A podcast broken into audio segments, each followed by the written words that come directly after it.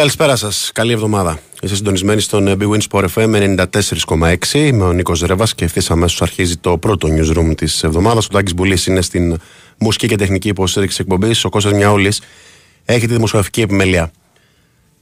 Αρχίζουμε λίγο διαφορετικά. Το επίγειο καφενείο των φιλάθλων είναι από σήμερα πολύ πιο φτωχό. Δεν είναι πλέον μέλος του ο εμπνευστής του, ο άνθρωπος που του έδωσε οντότητα. Ο δημοσιογράφος που καθιέρωσε τις αθλητικές εκπομπές επικοινωνίας και έναν διαφορετικό τρόπο προσέγγισης των γεγονότων. Ο Γιώργος Γεωργιού άφησε την τελευταία του πνοή στα 71 του χρόνια λόγω σοβαρών προβλημάτων υγείας. Είδηση που σκόρπισε θλίψη σε αρκετές γενιές που μεγαλώσαμε με τις εκπομπές του, τις ατάκες του, την ευθύτητα του λόγου του, την ευαισθησία του αλλά και τις μουσικές του επιρροές. Για πολλούς υπήρξε και πηγή έμπνευσης για να ασχοληθούν με το επάγγελμα, καθώς με τον τρόπο που δημοσιογραφούσε έδωσε περισσότερη οντότητα στην άποψη.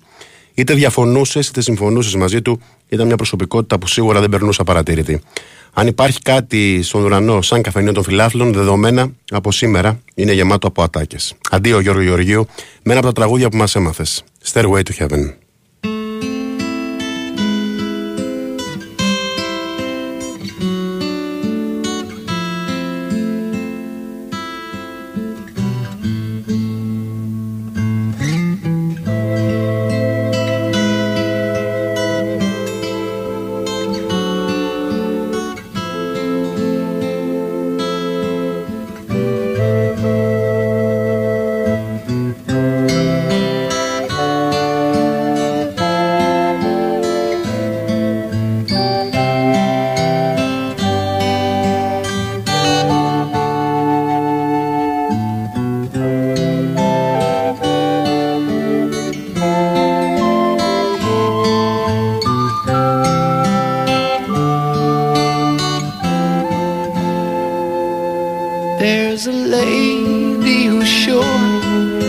All that glitters is gold, and she's buying a stairway to heaven.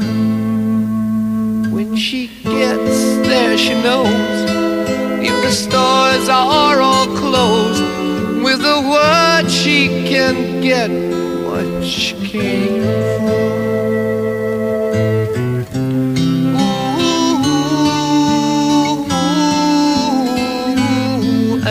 She's buying a stairway to heaven.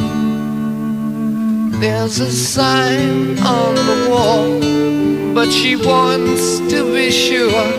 Cause you know sometimes words have two meanings. In a tree by the brook, there's a songbird who sings. Sometimes all of our thoughts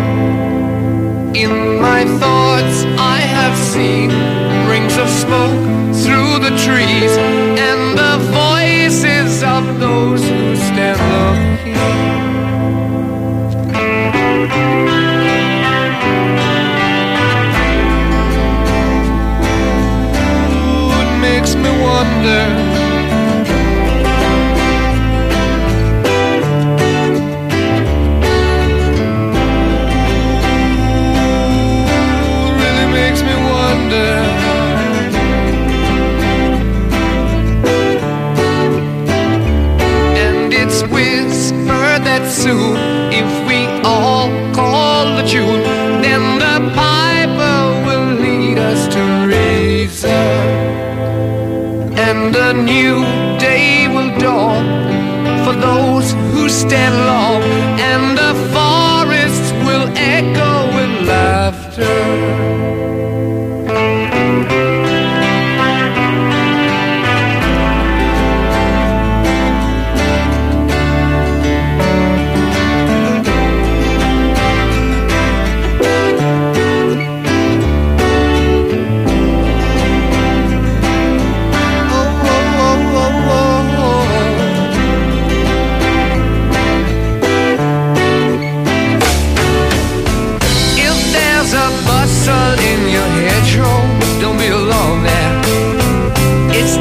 sprinkling for the May Queen.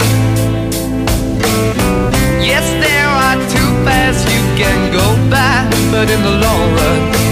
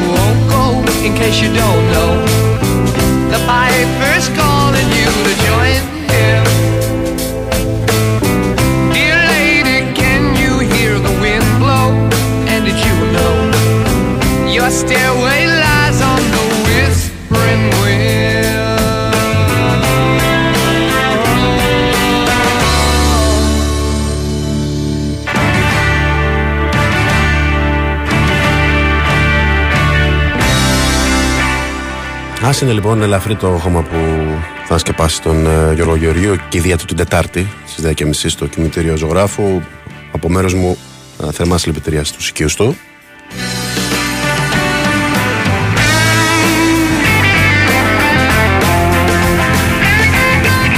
Και πάμε σιγά σιγά να μπούμε ε, σε κανονική ροή εκπομπής με τα καθημερινά. Τα πεζά, εντάξει, η Δευτέρα του Αγίου Πνεύματος καταλαβαίνει ότι η επικαιρότητα δεν είναι και τόσο μεγάλη. Θα προσπαθήσουμε όμως να την αναλύσουμε. Δεν επέλεξα τυχαία να αρχίσω με τον ε, Τάσο Νικολογιάννη, ε, καθώς είναι από τους ανθρώπους που συνεργάστηκαν με τον ε, Γιώργο Γεωργίου και θα ήθελα έτσι να πούμε ε, δύο-τρία λόγια. Χαίρετε, Γεια σου Νίκο. τι κάνεις; Καλά, καταρχάς μόνο συλληπιτήρια στους οικείους του.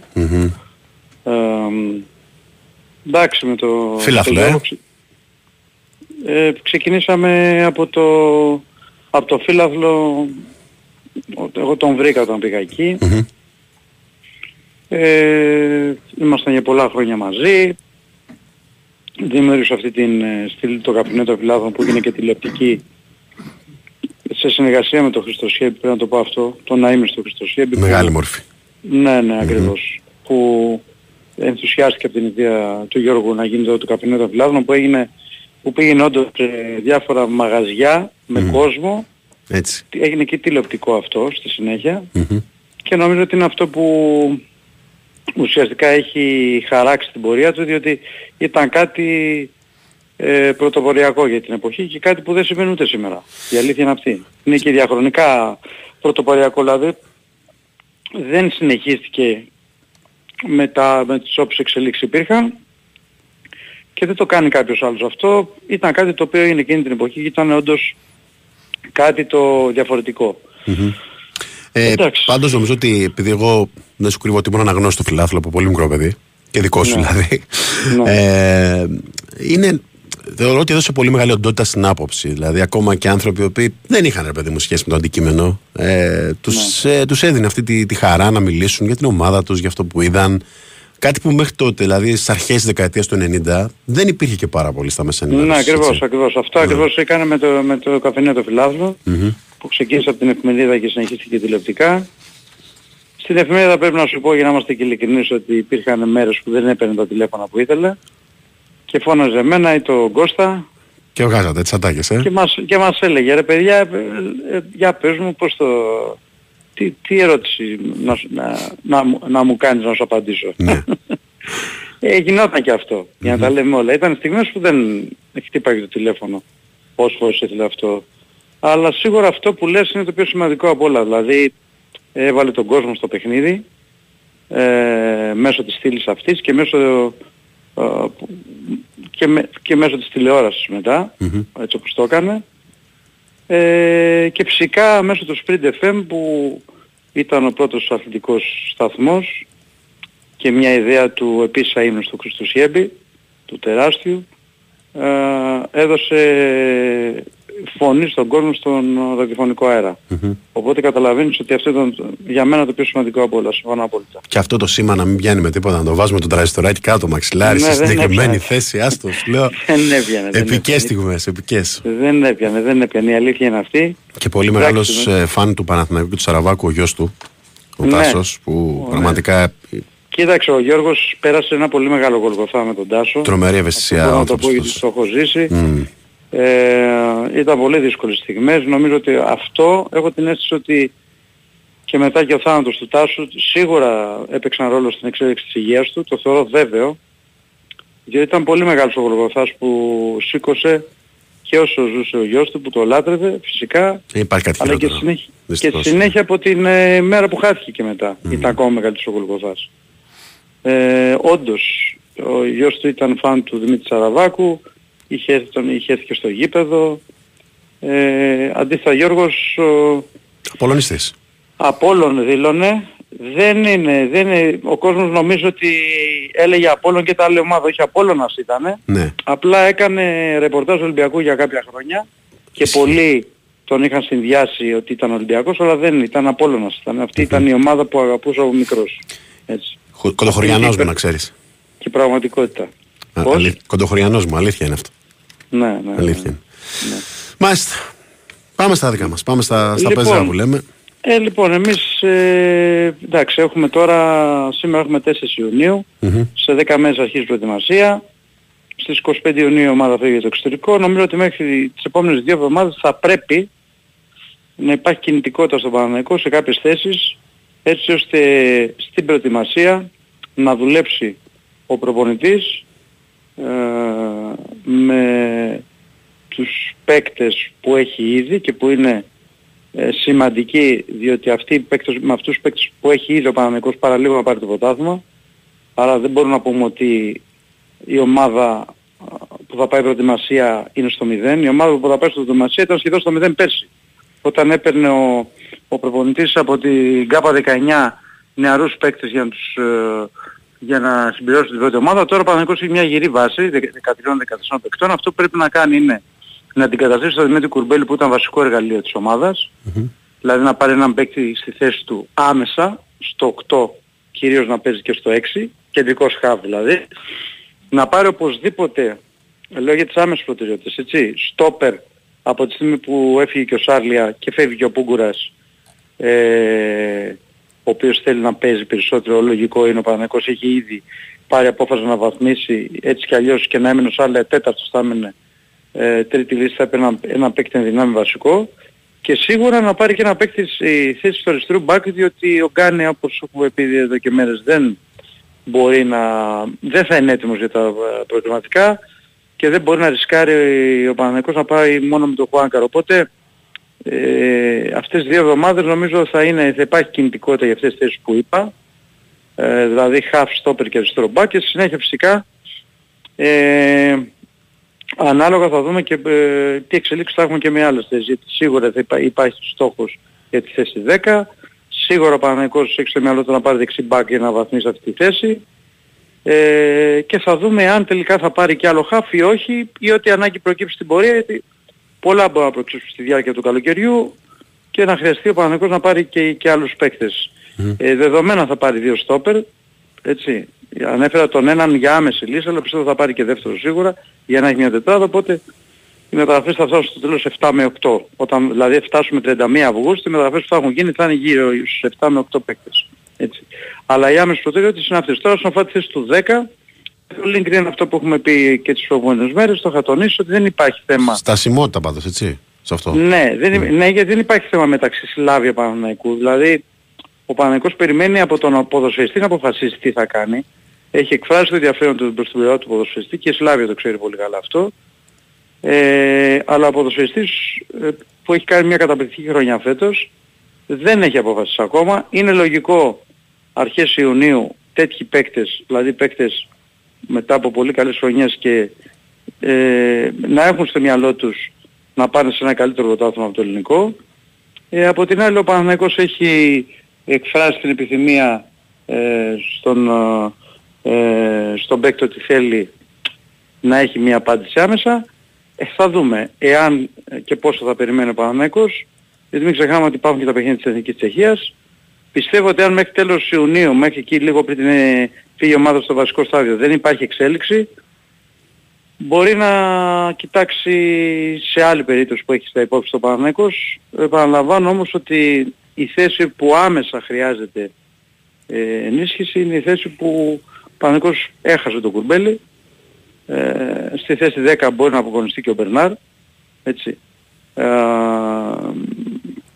και μπορεί, εάν ο Αιτόρ είναι καλά να το δούμε και τον Αιτόρ εκεί, δεν λέω ότι δεν θα πάρει 10 ο Παναγικός, φυσικά και θα πάρει 10 και έχει ανάγκη, αλλά λέω, λέω εν ώψη προετοιμασίας ότι η άμεση ανάγκη για να καλυφθούν θέσεις είναι στόπερ χαφ, κεντρικό χαφ και αριστερό μπακ, γιατί αριστερό μπακ π.χ. δεν έχει δεύτερο Παναγικός, στόπερ δεν έχει τρίτο. Mm-hmm. Κεντρικό χαφ, ε, από τη στιγμή που έχει φύγει, φύγει ο Κουρμπέλης δεν υπάρχει άλλος. Δηλαδή υπάρχει ο Ρούμπεν, ο Τσέριν, ο Τσόκα και ο Ζέκα ο οποίος έρχεται όχι για να βοηθήσει άμεσα. Στο μυαλό των ανθρώπων του Παναγικού έχετε για να κλείσει την καριέρα του. Τώρα το πώς θα εξελιχθεί και το πώς θα βοηθήσει δεν το Είναι ξέρουμε. μια άλλη ιστορία, ναι. Είναι μια άλλη ιστορία, αλλά εκεί οπωσδήποτε πρέπει να καλυφθεί άμεσα το κενό του, του Κουρμπέλη και εκεί, και εκεί έχει πέσει, σε αυτές τις θέσεις έχει πέσει και όλο το βάρος. Το βάρος.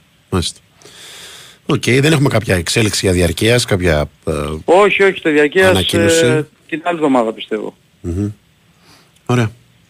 Εντάξει. Εντάξει, Τάσο μου, σε ευχαριστώ Έγινε, πάρα πολύ. Νίκο, τα λέμε. Ευχαριστώ. Γεια, γεια. Καλή συνέχεια. Λοιπόν, Τάσο Νικολογιάννης με τα τελευταία νέα του Παναθηναϊκού, ο οποίος συνεχίζει την ε, μεταγραφική του αναζήτηση στις θέσεις που α, πονάει περισσότερο, τόσο ώστε να αρχίσει σε 10 ημέρες προετοιμασία με όσο το δυνατόν πιο γεμάτο ρόστερ. Jeez, it's been 20 years.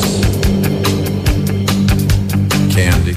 Ακριβώς από κάριστο δεν είμαι φίλε, είμαι από δίπλα, από μαρμάρι. Δηλαδή, ίδιο πράγμα είναι. Ε, Ένα τσιγάρο δρόμος που λέει ο λόγο. Beautiful, beautiful girl from the north. You burn my heart with a flickering torch. I had a dream that no one else could see. You gave me love for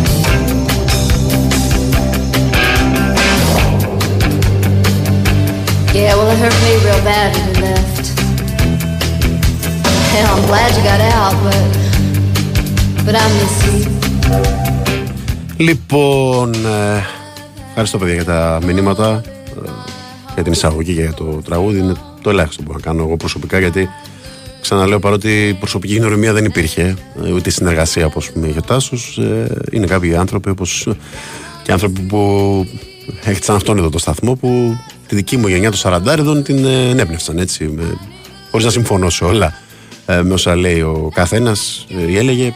Ε, πάντα υπάρχουν άνθρωποι που σε στιγματίζουν και σου δίνουν το έναυσμα να ασχοληθείς. Οπότε είναι το λιγότερο που μπορούσα να κάνω ε, από τη στιγμή που έχω και το βήμα.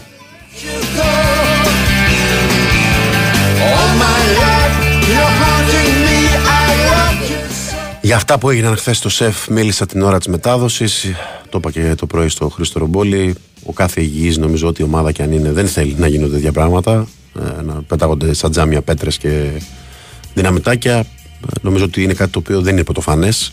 Και δυστυχώς, με όλη μου την ε, λύπη το λέω, θα συνεχίζεται όσο οι τύποι αυτοί που τα κάνουν, ό,τι χρώμα κασκόλ και αν φοράνε, δεν συλλαμβάνονται και δεν τιμωρούνται παραδειγματικά. Όσο λοιπόν υπάρχει ατιμορρησία, ε, καλός ή κακός, καμία ΚαΕ, ΠαΕ δεν μπορεί να ξέρει τι θα κάνει έξω από το γήπεδο κάποιος ε, και τι διαθέσεις έχει όταν πηγαίνει στο γήπεδο. Για μέσα στο γήπεδο να συζητήσουμε ότι πρέπει ε, να έχει γίνει σωστός έλεγχος ε, και να παίρνουν τα ειστήρια αυτοί που πρέπει.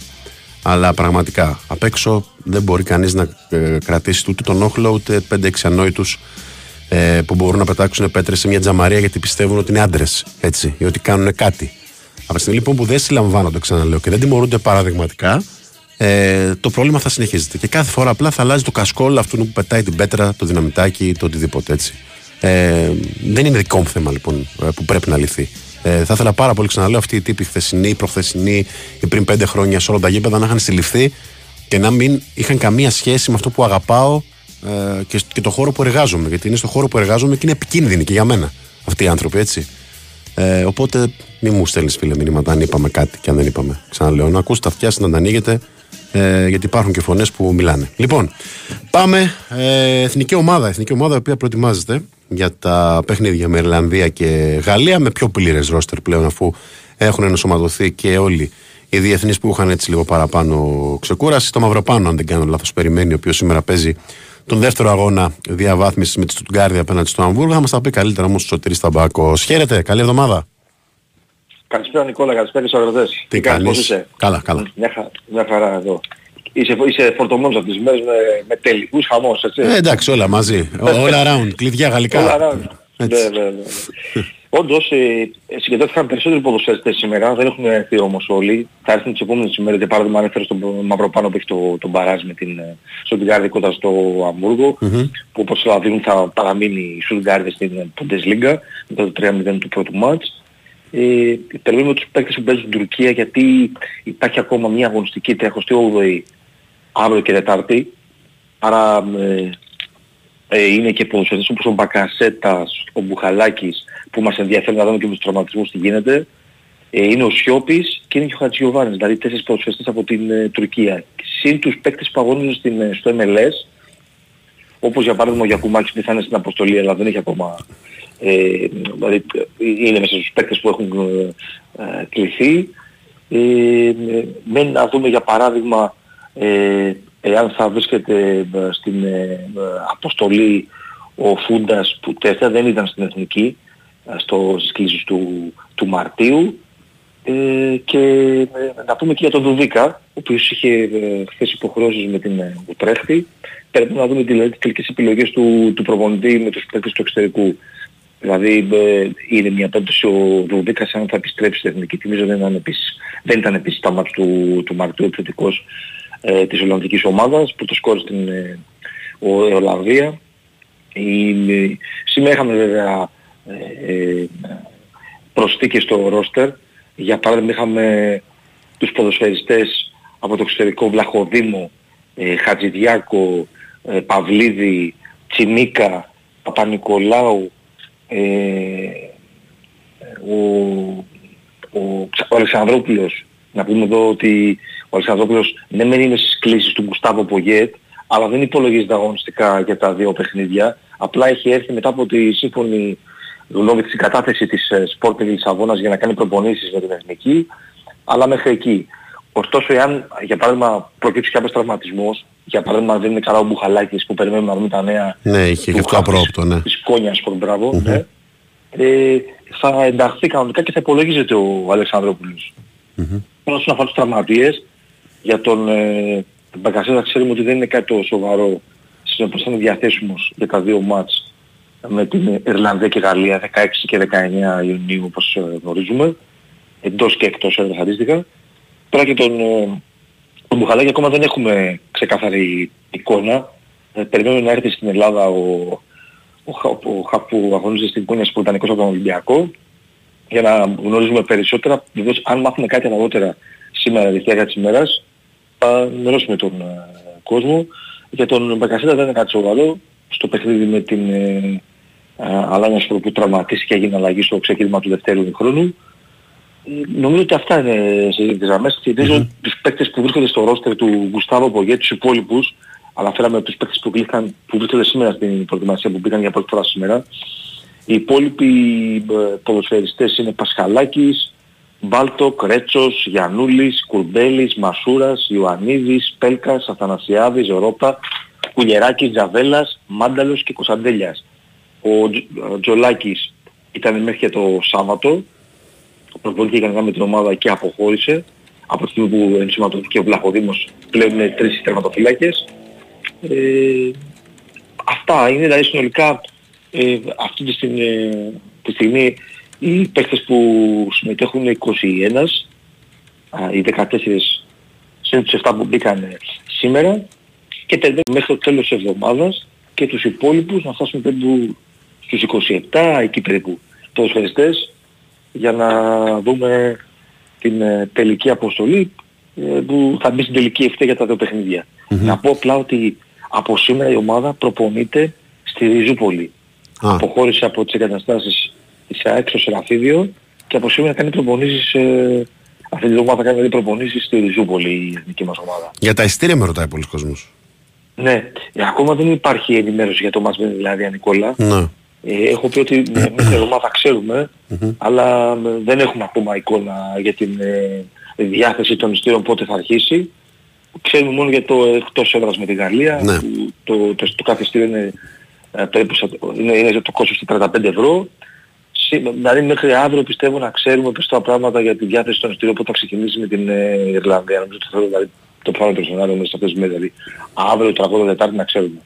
Μάλιστα. Ωραία. Σωτήρη, με σε ευχαριστώ πολύ. Να σε καλά Νικόλα. Ακούσαμε λοιπόν και τον Σωτήρη Ταβάκο το πώς συνεχίζεται η προετοιμασία της Εθνικής Σύνοψης των αγώνων με Ιρλανδία και Γαλλία. Πάμε στο πρώτο μας διαφημιστικό διάλειμμα και επιστρέφουμε. Η Winsport FM 94,6. Χθες ονειρεύτηκα το απόψινό παιχνίδι. Σηκώνεται λέει ο Σίλβα και βάζει μια γκολάρα στο 80 αριστούργημα. Και εκεί Χτυπάει το ψινητήρι και με κόβει πάνω στο καλύτερο. Ε, και αυτός είναι ο πραγματικός λόγος που κοιμόμουν στο γραφείο κ. Αντωνίου. Να μην δω και το τελικό σκορ. Βλέπεις τον πρώτο σκόρερ και το τελικό σκορ. Παίζεις δωρεάν στο Stichiman Master των μεγάλων τελικών και κερδίζεις συνολικά έπαθλα έως 300.000 ευρώ. Stichiman. 10 χρόνια το παιχνίδι σου καλύτερο. 21 Plus. Αρμόδιος ρυθμιστής ΕΕΠ. Κίνδυνος εθισμού και απολύτω περιουσίας. Γραμμή βοήθειας και θεά 1114. Παίξει υπεύθυνα. Ισχύουν όροι και προποθέσει. Ψάχνεις φίλτρο νερού για καθαρό, υγιεινό, φιλτραρισμένο νερό; Κάμελοτ. 42 χρόνια πρωτοπορίας, ποιότητας, αξιοπιστίας με τις πιο υψηλές προδιαγραφές υπηρεσιών, πιστοποιήσεων και βραβεύσεων. Νούμερο 1 επιλογή για καθαρό, υγιεινό, φιλτραρισμένο νερό στο χώρο σας. Καλέστε μας τώρα στο τηλέφωνο 211 955 7575 ή μπείτε στο site μας camelotwater.com και κλείστε ένα ραντεβού εντελώς δωρεάν στο χώρο σας χωρίς καμία υποχρέωση για να σας δείξουμε από κοντά το Imperial Plus όπου και αν βρίσκεστε. Ένας αρμόδιος συμβουλός μας θα σας επισκεφτεί και θα σας κάνει δωρεάν πειράματα από κοντά στο χώρο σας. Θα δοκιμάσετε καθαρό, υγιεινό νερό και θα καταλάβετε και εσείς την αξία του και την αναγκαιότητα του φίλτρου Imperial της Camelot. Το Imperial προσφέρει καθαρό, φρέσκο, υγιεινό, φιλτραρισμένο νερό για να πίνετε, να μαγειρεύετε και να πλένετε τα τρόφιμά σας για έναν ολόκληρο χρόνο με μόνο από 89 ευρώ και δωρεάν εγκατάσταση στο χώρο σας. Camelot, συνώνυμο με την πρόληψη και την καλή υγεία. Πρέπει να είναι συναρπαστικό το καλοκαίρι στο Las Vegas. Ποιο Las Vegas; Ε, Las Vegas. Στο Novi Island της Novibet.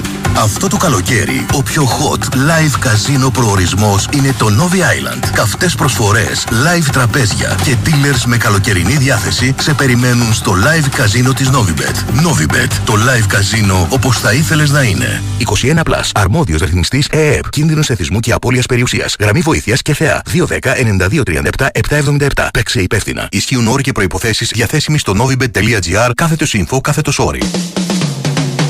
Big Win, Sport FM 94,6. Ραδιόφωνο με στυλ αθλητικό.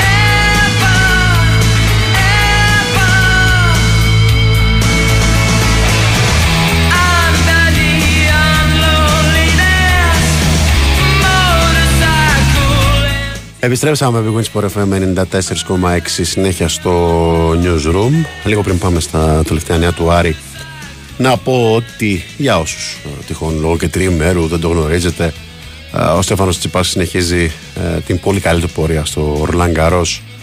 Έχει προκριθεί πλέον στα πρώιμη τελικά και αύριο θα αντιμετωπίσει τον πρώτο, η αλήθεια είναι βέβαια, ε, δύσκολο ε, αντίπαλο, τον ε, Ισπάνα τον Κάρλος Αλκαράθ σε 9 και 4 ένα πολύ ε, σημαντικό και ενδιαφέρον ε, παιχνίδι. Ε, σίγουρα το γεγονός ότι έχει πάει κάπως ξεκούραστα μέχρι τις 8 ίσως παίξει ρόλο. Ο Πιτσιρικάς βέβαια είναι το ανερχόμενο ταλέντο ε, του παγκόσμιου τέννις και θα είναι μια πολύ ενδιαφέρουσα μονομαχία. Θυμίζω 9 και 4 το παιχνίδι. Στις 3 θα παίξουν ο Τζόκοβιτς με τον ε,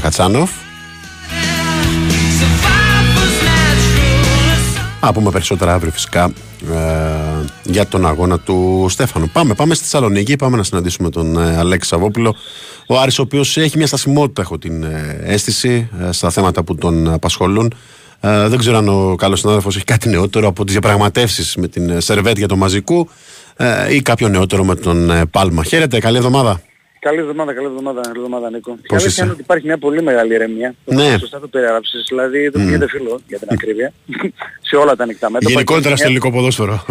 Ναι, δεν είναι. Είναι μια εβδομάδα που ήταν ένα τρίμηνο που γενικά δεν ε, δεν άρχισε μύτη που λέμε, ρωσούνη. Ε, προφανώς όσο πλησιάζουμε προς την έναρξη προετοιμασίας για την άλλη εβδομάδα η κοινή ο Άρης πρώτος από όλους, Μμμ. θα αρχίσει θέλοντας και εμείς να τρέχουν, θα τρέχουν, να τρέχουν κάποια πράγματα και δεν γίνεται και διαφορετικά. Είναι πάρα πολλές οι εκκρεμότητες με το, στο μέτωπο των αποδεσμεύσεων, στο μέτωπο των παικτών που α, βρίσκονται στη μεταγραφική λίστα, δηλαδή το μαζικού που ανέφερε, τον Πάλμα.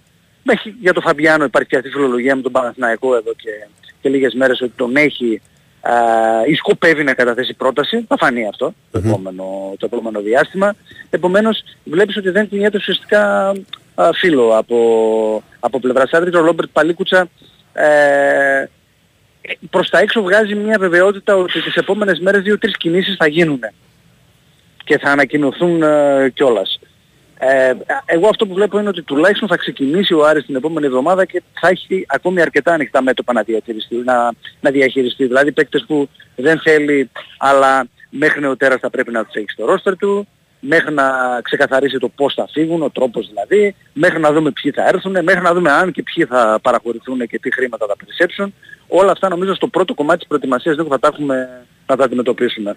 Δηλαδή θα ξεκινήσει ο Άρης και βλέπω ότι μ, μετά την επιστροφή ουσιαστικά από το Ισραήλ, αφού θα πάει εκεί για 3-4 μέρες ε, και όσο πάμε προς το δεύτερο στάδιο της προετοιμασίας αρχής Ιουλίου θα έχει πια να σχηματοποιείται λίγο η, η εικόνα, η, του Άρη για τη, τις επόμενες σεζόν. Εγώ αυτό τουλάχιστον αντιλαμβάνομαι. Μάλιστα. Οπότε ούτε με σερβέτ και μαζικού, ούτε για πάλμα, έτσι κάποιο νέο. Δεν υπάρχει κάτι. Μμ, Όχι, ο μμ. Πάλμα έχει ενημερωθεί ότι πρέ- πρέπει να είναι κανονικά εδώ. Όλοι έχουν ενημερωθεί ότι πρέπει να είναι εδώ.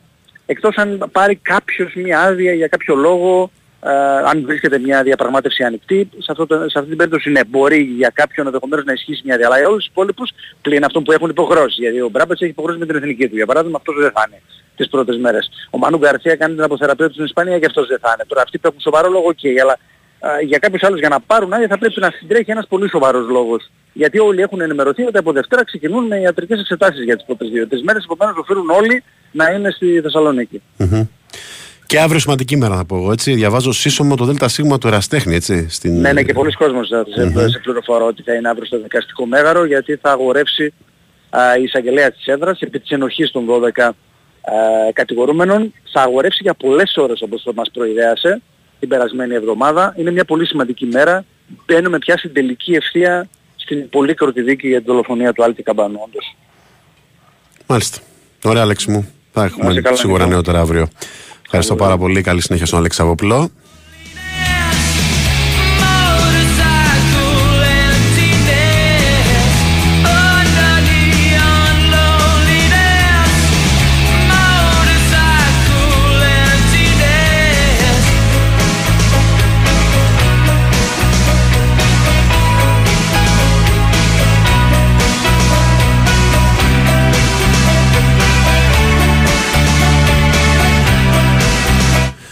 Όχι, παιδιά, δεν γνωρίζω αν ε, θα είναι σε ελεύθερο κανάλι ο Τσιτσιπάς. Νομίζω πως όχι. Στο συνδρομητικό είναι που έχει τα δικαιώματα για το Ρολάν Γκαρόζ. Για τα θέματα του της θα ρωτήσω τον Γιώργο Τσακίρη, Νικό μου, για την ερώτηση που έχεις κάνει για τον Οταμέντι. Μου φαίνεται λίγο βαρύ να ισχύει, αλλά θα το ρωτήσω εγώ το, στο Γιώργο σίγουρα.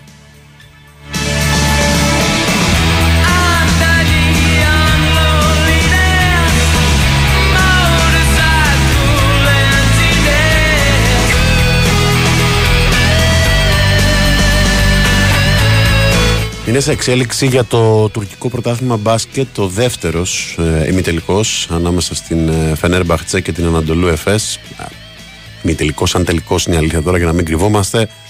Η Φενέρμπαχτσε προηγείται ήδη 1-0 ε, μετά το συν 42 της, ε, του Σαββάτου ε, και πλέον είναι και σε, μπροστά με 41-30 2 και 44 πριν το ημίχρονο. Δείχνει πολύ καλά να πατάει στα πόδια της η Φενέρ του Δημήτρη Τούδη, του Στέφανου Δάδα, του Νικαλάθη και του Κώστα Άντε το κούμπο, αλλά και του Τάιλερ Ντόρσεϊ, με αρκετό έτσι ελληνικό στοιχείο. Η ΔΕΦΕ συνεχίζει να κατρακυλάει. Ε, νομίζω ότι αλλάζει σελίδα πλέον ε, με την αποχώρηση του Ριγκίνα Ταμάν και όλο αυτό έχει ε, επηρεάσει πάρα πολύ όλη τη σεζόν. Την ΕΦΕΣ που είναι πραγματικά ένα καχέκτυπο της ομάδας που θαυμάσαμε την προηγούμενη τριετία.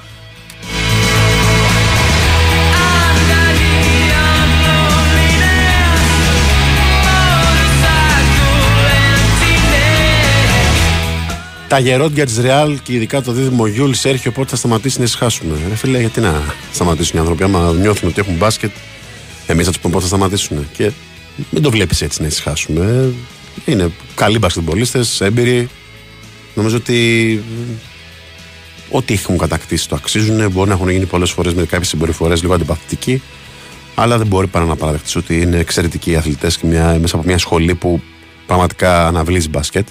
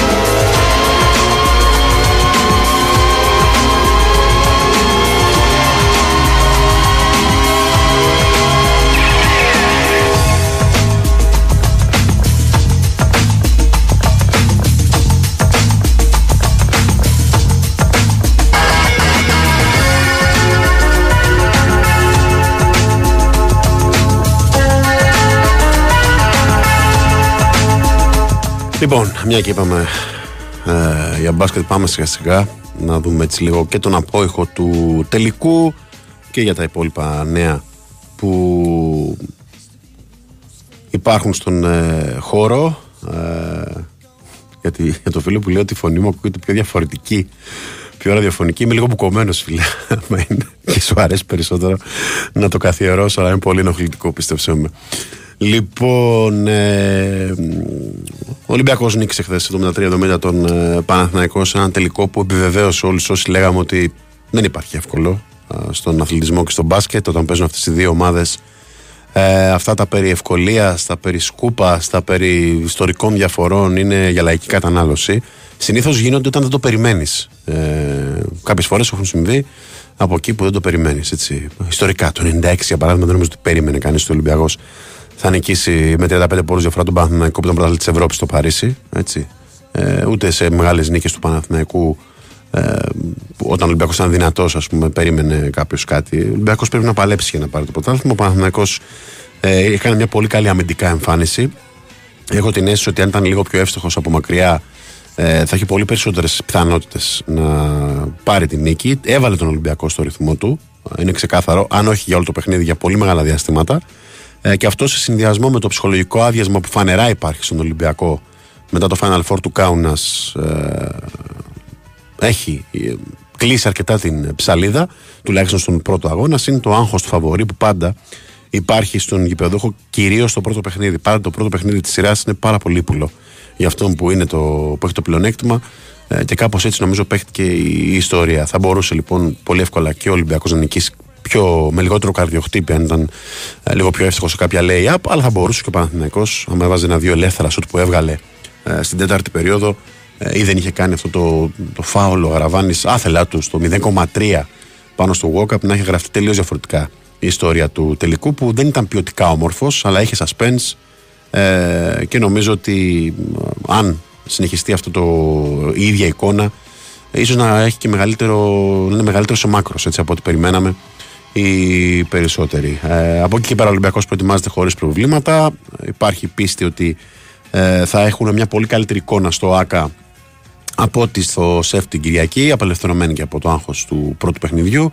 Αγωνιστικά προβλήματα δεν υπάρχουν. Ε, όλοι είναι διαθέσιμοι και ίσως να δούμε και λίγο και τον Μπλακ την ε, Πέμπτη, καθώς χθες κρίθηκε ανέτοιμος και δεν ε, έπαιξε. Παρότι ο Μπόλο Μπόι βέβαια ήταν καλός. Ο κότσο Μπαρτζόκας επέλεξε να τελειώσει μόνο το, με το δεύτερο ημίχρονο βάζοντας τον Φαλ, ο οποίος ήταν πάρα πολύ καλός δημιουργικά. Και ε, κάπως έτσι έγινε το 1-0. Για το του Παναθηναϊκού θα μας τα πει σε πολύ λίγο, σε 5-6 λεπτά ο Γιώργος ε, Πετρίδης. Ε, για τις ερωτήσεις τώρα, παιδιά, τις μεταγραφικές, σας έχω ξαναπεί ότι ε, θα τα πούμε όλα αναλυτικά μετά τους τελικούς. Ε, δεν βγαίνει προς τα έξω κάτι. Αυτό με το Μιλουτίνοφ είναι γνωστό. Ε, τον είδαμε χθες και στο ΣΕΦ. Ε, εντάξει, είναι, δεν υπάρχει ξαναλέω συμφωνία, αλλά είναι σε καλό δρόμο οι επαφές των δύο πλευρών. Ε, λίγο υπομονή να δούμε τι θα γίνει στο φινάλε. Τώρα με ρωτάτε ποιοι θα μείνουν, ποιοι θα φύγουν. Ενώ είναι σε εξέλιξη τελική, καταλαβαίνετε ότι ακόμα και αν ήξερα κάτι, ακόμα και αν είχε γίνει κάτι, ε, είναι άκομψο για αυτούς που αγωνίζονται να πεις ότι ξέρεις αυτός έχει πάρθει ε, απόφαση να φύγει ε, γιατί δεν έχει ικανοποιήσει όλη τη σεζόν. Και αυτό ισχύει και για τον Ολυμπιακό και τον Παναθηναϊκό ε, που θεωρώ ότι πραγματικά κάνει την προσπάθειά του ε, και είναι και, και γι' αυτόν άκομψο να ακούγεται μόνο ε, σενάρια για το ποιος θα έρθει, ποιος δεν θα έρθει και όλα τα σχετικά έτσι. Αυτή είναι η προσωπική μου άποψη. Ε, μπορεί κάποιοι να διαφωνούν. Αυτή όμως είναι η δική μου απαντημένη αυτά τα χρόνια. Λοιπόν, από εκεί και έπειτα ε, έχουμε εξέλιξη στην ΑΕΚ, ε, κυρίως με την ε, τοποθέτηση του Διευθυντή Επικοινωνίας Sky, του Γιώργου Νικολάου, μέσω Facebook, ο οποίος ουσιαστικά ε, επιβεβαίωσε διαψεύδοντας. Υπήρχε ένα δημοσίευμα νωρίτερα ότι ο Ζωάν Πλάθα έχει συμφωνήσει με την ΑΕΚ από το, το sportal.gr, για να λέμε και την πηγή. Ε, διέψευσε ο Γιώργος Νικολάου ότι υπάρχει συμφωνία με τον συγκεκριμένο προπονητή, αλλά επιβεβαίωσε ότι ενδιαφέρει την ΑΕΚ. Αυτό είναι λοιπόν ε, είδηση, όταν επίσημο μέλος της ε, ομάδας ε, γράφει στο Facebook ότι όντως ενδιαφέρεται η ΑΕΚ, απλά δεν έχουν γίνει ακόμη τελικές επαφές. Δείχνει λοιπόν να είναι σε καλό δρόμο ε, η πρόσληψη του Ζωάν Πλάθα, ένας πολύ έμπειρος προπονητής, με χιλιόμετρα και στην Ευρωλίγκα και στο Eurocup και στο BCL.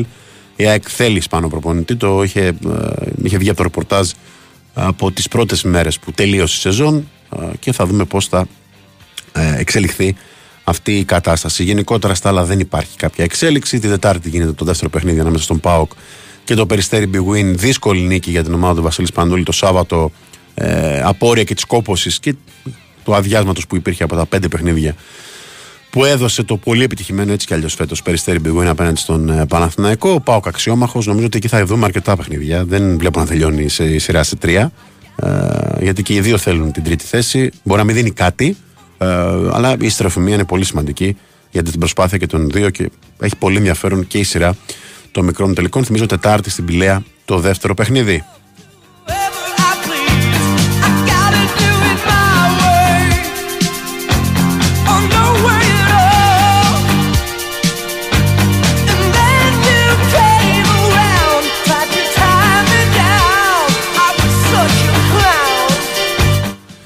Παιδιά, πάρα πολλά μηνύματα δεν μπορώ να τα απαντήσω όλα. Το καταλαβαίνετε έτσι, γιατί είναι και διαφορετική η υφή της εκπομπής. Ε, πιστεύω ότι είναι λίγο απ' όλα πάντως. Γιατί πιο πολύ είναι ότι ε, σου έδωσε λέει, την αίσθηση Ολυμπιακός ότι υποτίμησε τον αντίπαλο. Αν το έκανε κακό του κεφαλιού του. Νομίζω ότι δεν τον υποτίμησε. Νομίζω απλά ότι υπάρχει άδειασμα. Ε, υπάρχει μια επιρροή από την περιραίωση ατμόσφαιρα που λέει ότι θα κερδίσει εύκολα ο Ολυμπιακός και αυτό είναι μεγάλο λάθος. Ε, αλλά ήταν καλός και ο Παναθηναϊκός, έτσι. Δηλαδή από τη στιγμή που και ο αντίπαλος κάνει κάτι καλά στο γήπεδο, δεν είναι κακό να το αναγνωρίζουμε. Έτσι. Έκανε κάτι καλά στο γήπεδο ο Παναθηναϊκός, εγκλώβησε τον Ολυμπιακό, ο οποίος δεν μπόρεσε να καθαρίσει πιο εύκολα την νίκη. Αυτό που μετράει όμως είναι η νίκη ε, και είναι πολύ σημαντική σε αυτό το ε, επίπεδο. Πολύ κακή εικόνα ο Πίτερς. Ναι, δεν ήταν καλός. Ο Πίτερς χάσε πολλά. Λέει από την αλήθεια, αλλά συμβαίνουν αυτά και στους καλύτερους παίκτες ε, έχει μειώσει η ΕΦΕ σε 43-40 λίγο πριν το τέλος του ημιχρόνου στην Ούλκια Sports Arena. Άλλο, άλλο από το μπάσκετ είναι πολύ ενδιαφέρουσα η ψηφοφορία που θα γίνει αύριο ε, από τους μετόχους της Ευρωλίγκας στο Μόναχο. Ε, που ουσιαστικά θα κρίνει το μέλλον του κυρίου Γκλίκμαν, ε, του καινούριου, του αντικαταστάτου του ε, Ζόρντι Μπερτομέου. Υπάρχουν πολλά παράπονα ε, από τις ομάδες για την παρουσία του και για αυτά που έχει προσφέρει αυτό το χρόνο ε, και αύριο είναι ένα κρίσιμο μια κρίσιμη ψηφοφορία. Ε, μάλλον από ό,τι λένε τα ρεπορτάζ και οι συνάδελφοι που ασχολούνται πολύ καλύτερα με αυτό και γνωρίζουν πράγματα περισσότερα από ότι εγώ, ε, θα πάει σε ένα τριμελές ουσιαστικά, σε μια τριμελή επιτροπή που θα διοικεί. Αυτό πάει να, να περάσει πλέον, να υπάρχει περισσότερη πολυφωνία δηλαδή. Ε, θα το δούμε όμως αύριο, καθώς ξαναλέω θα γίνει στο Μόναχο αυτή η συνάντηση που βέβαια θα συζητηθούν και άλλα θέματα για την Ευρωλίγκα και οργανωτικά και δομικά μπορεί να βγουν ειδήσεις.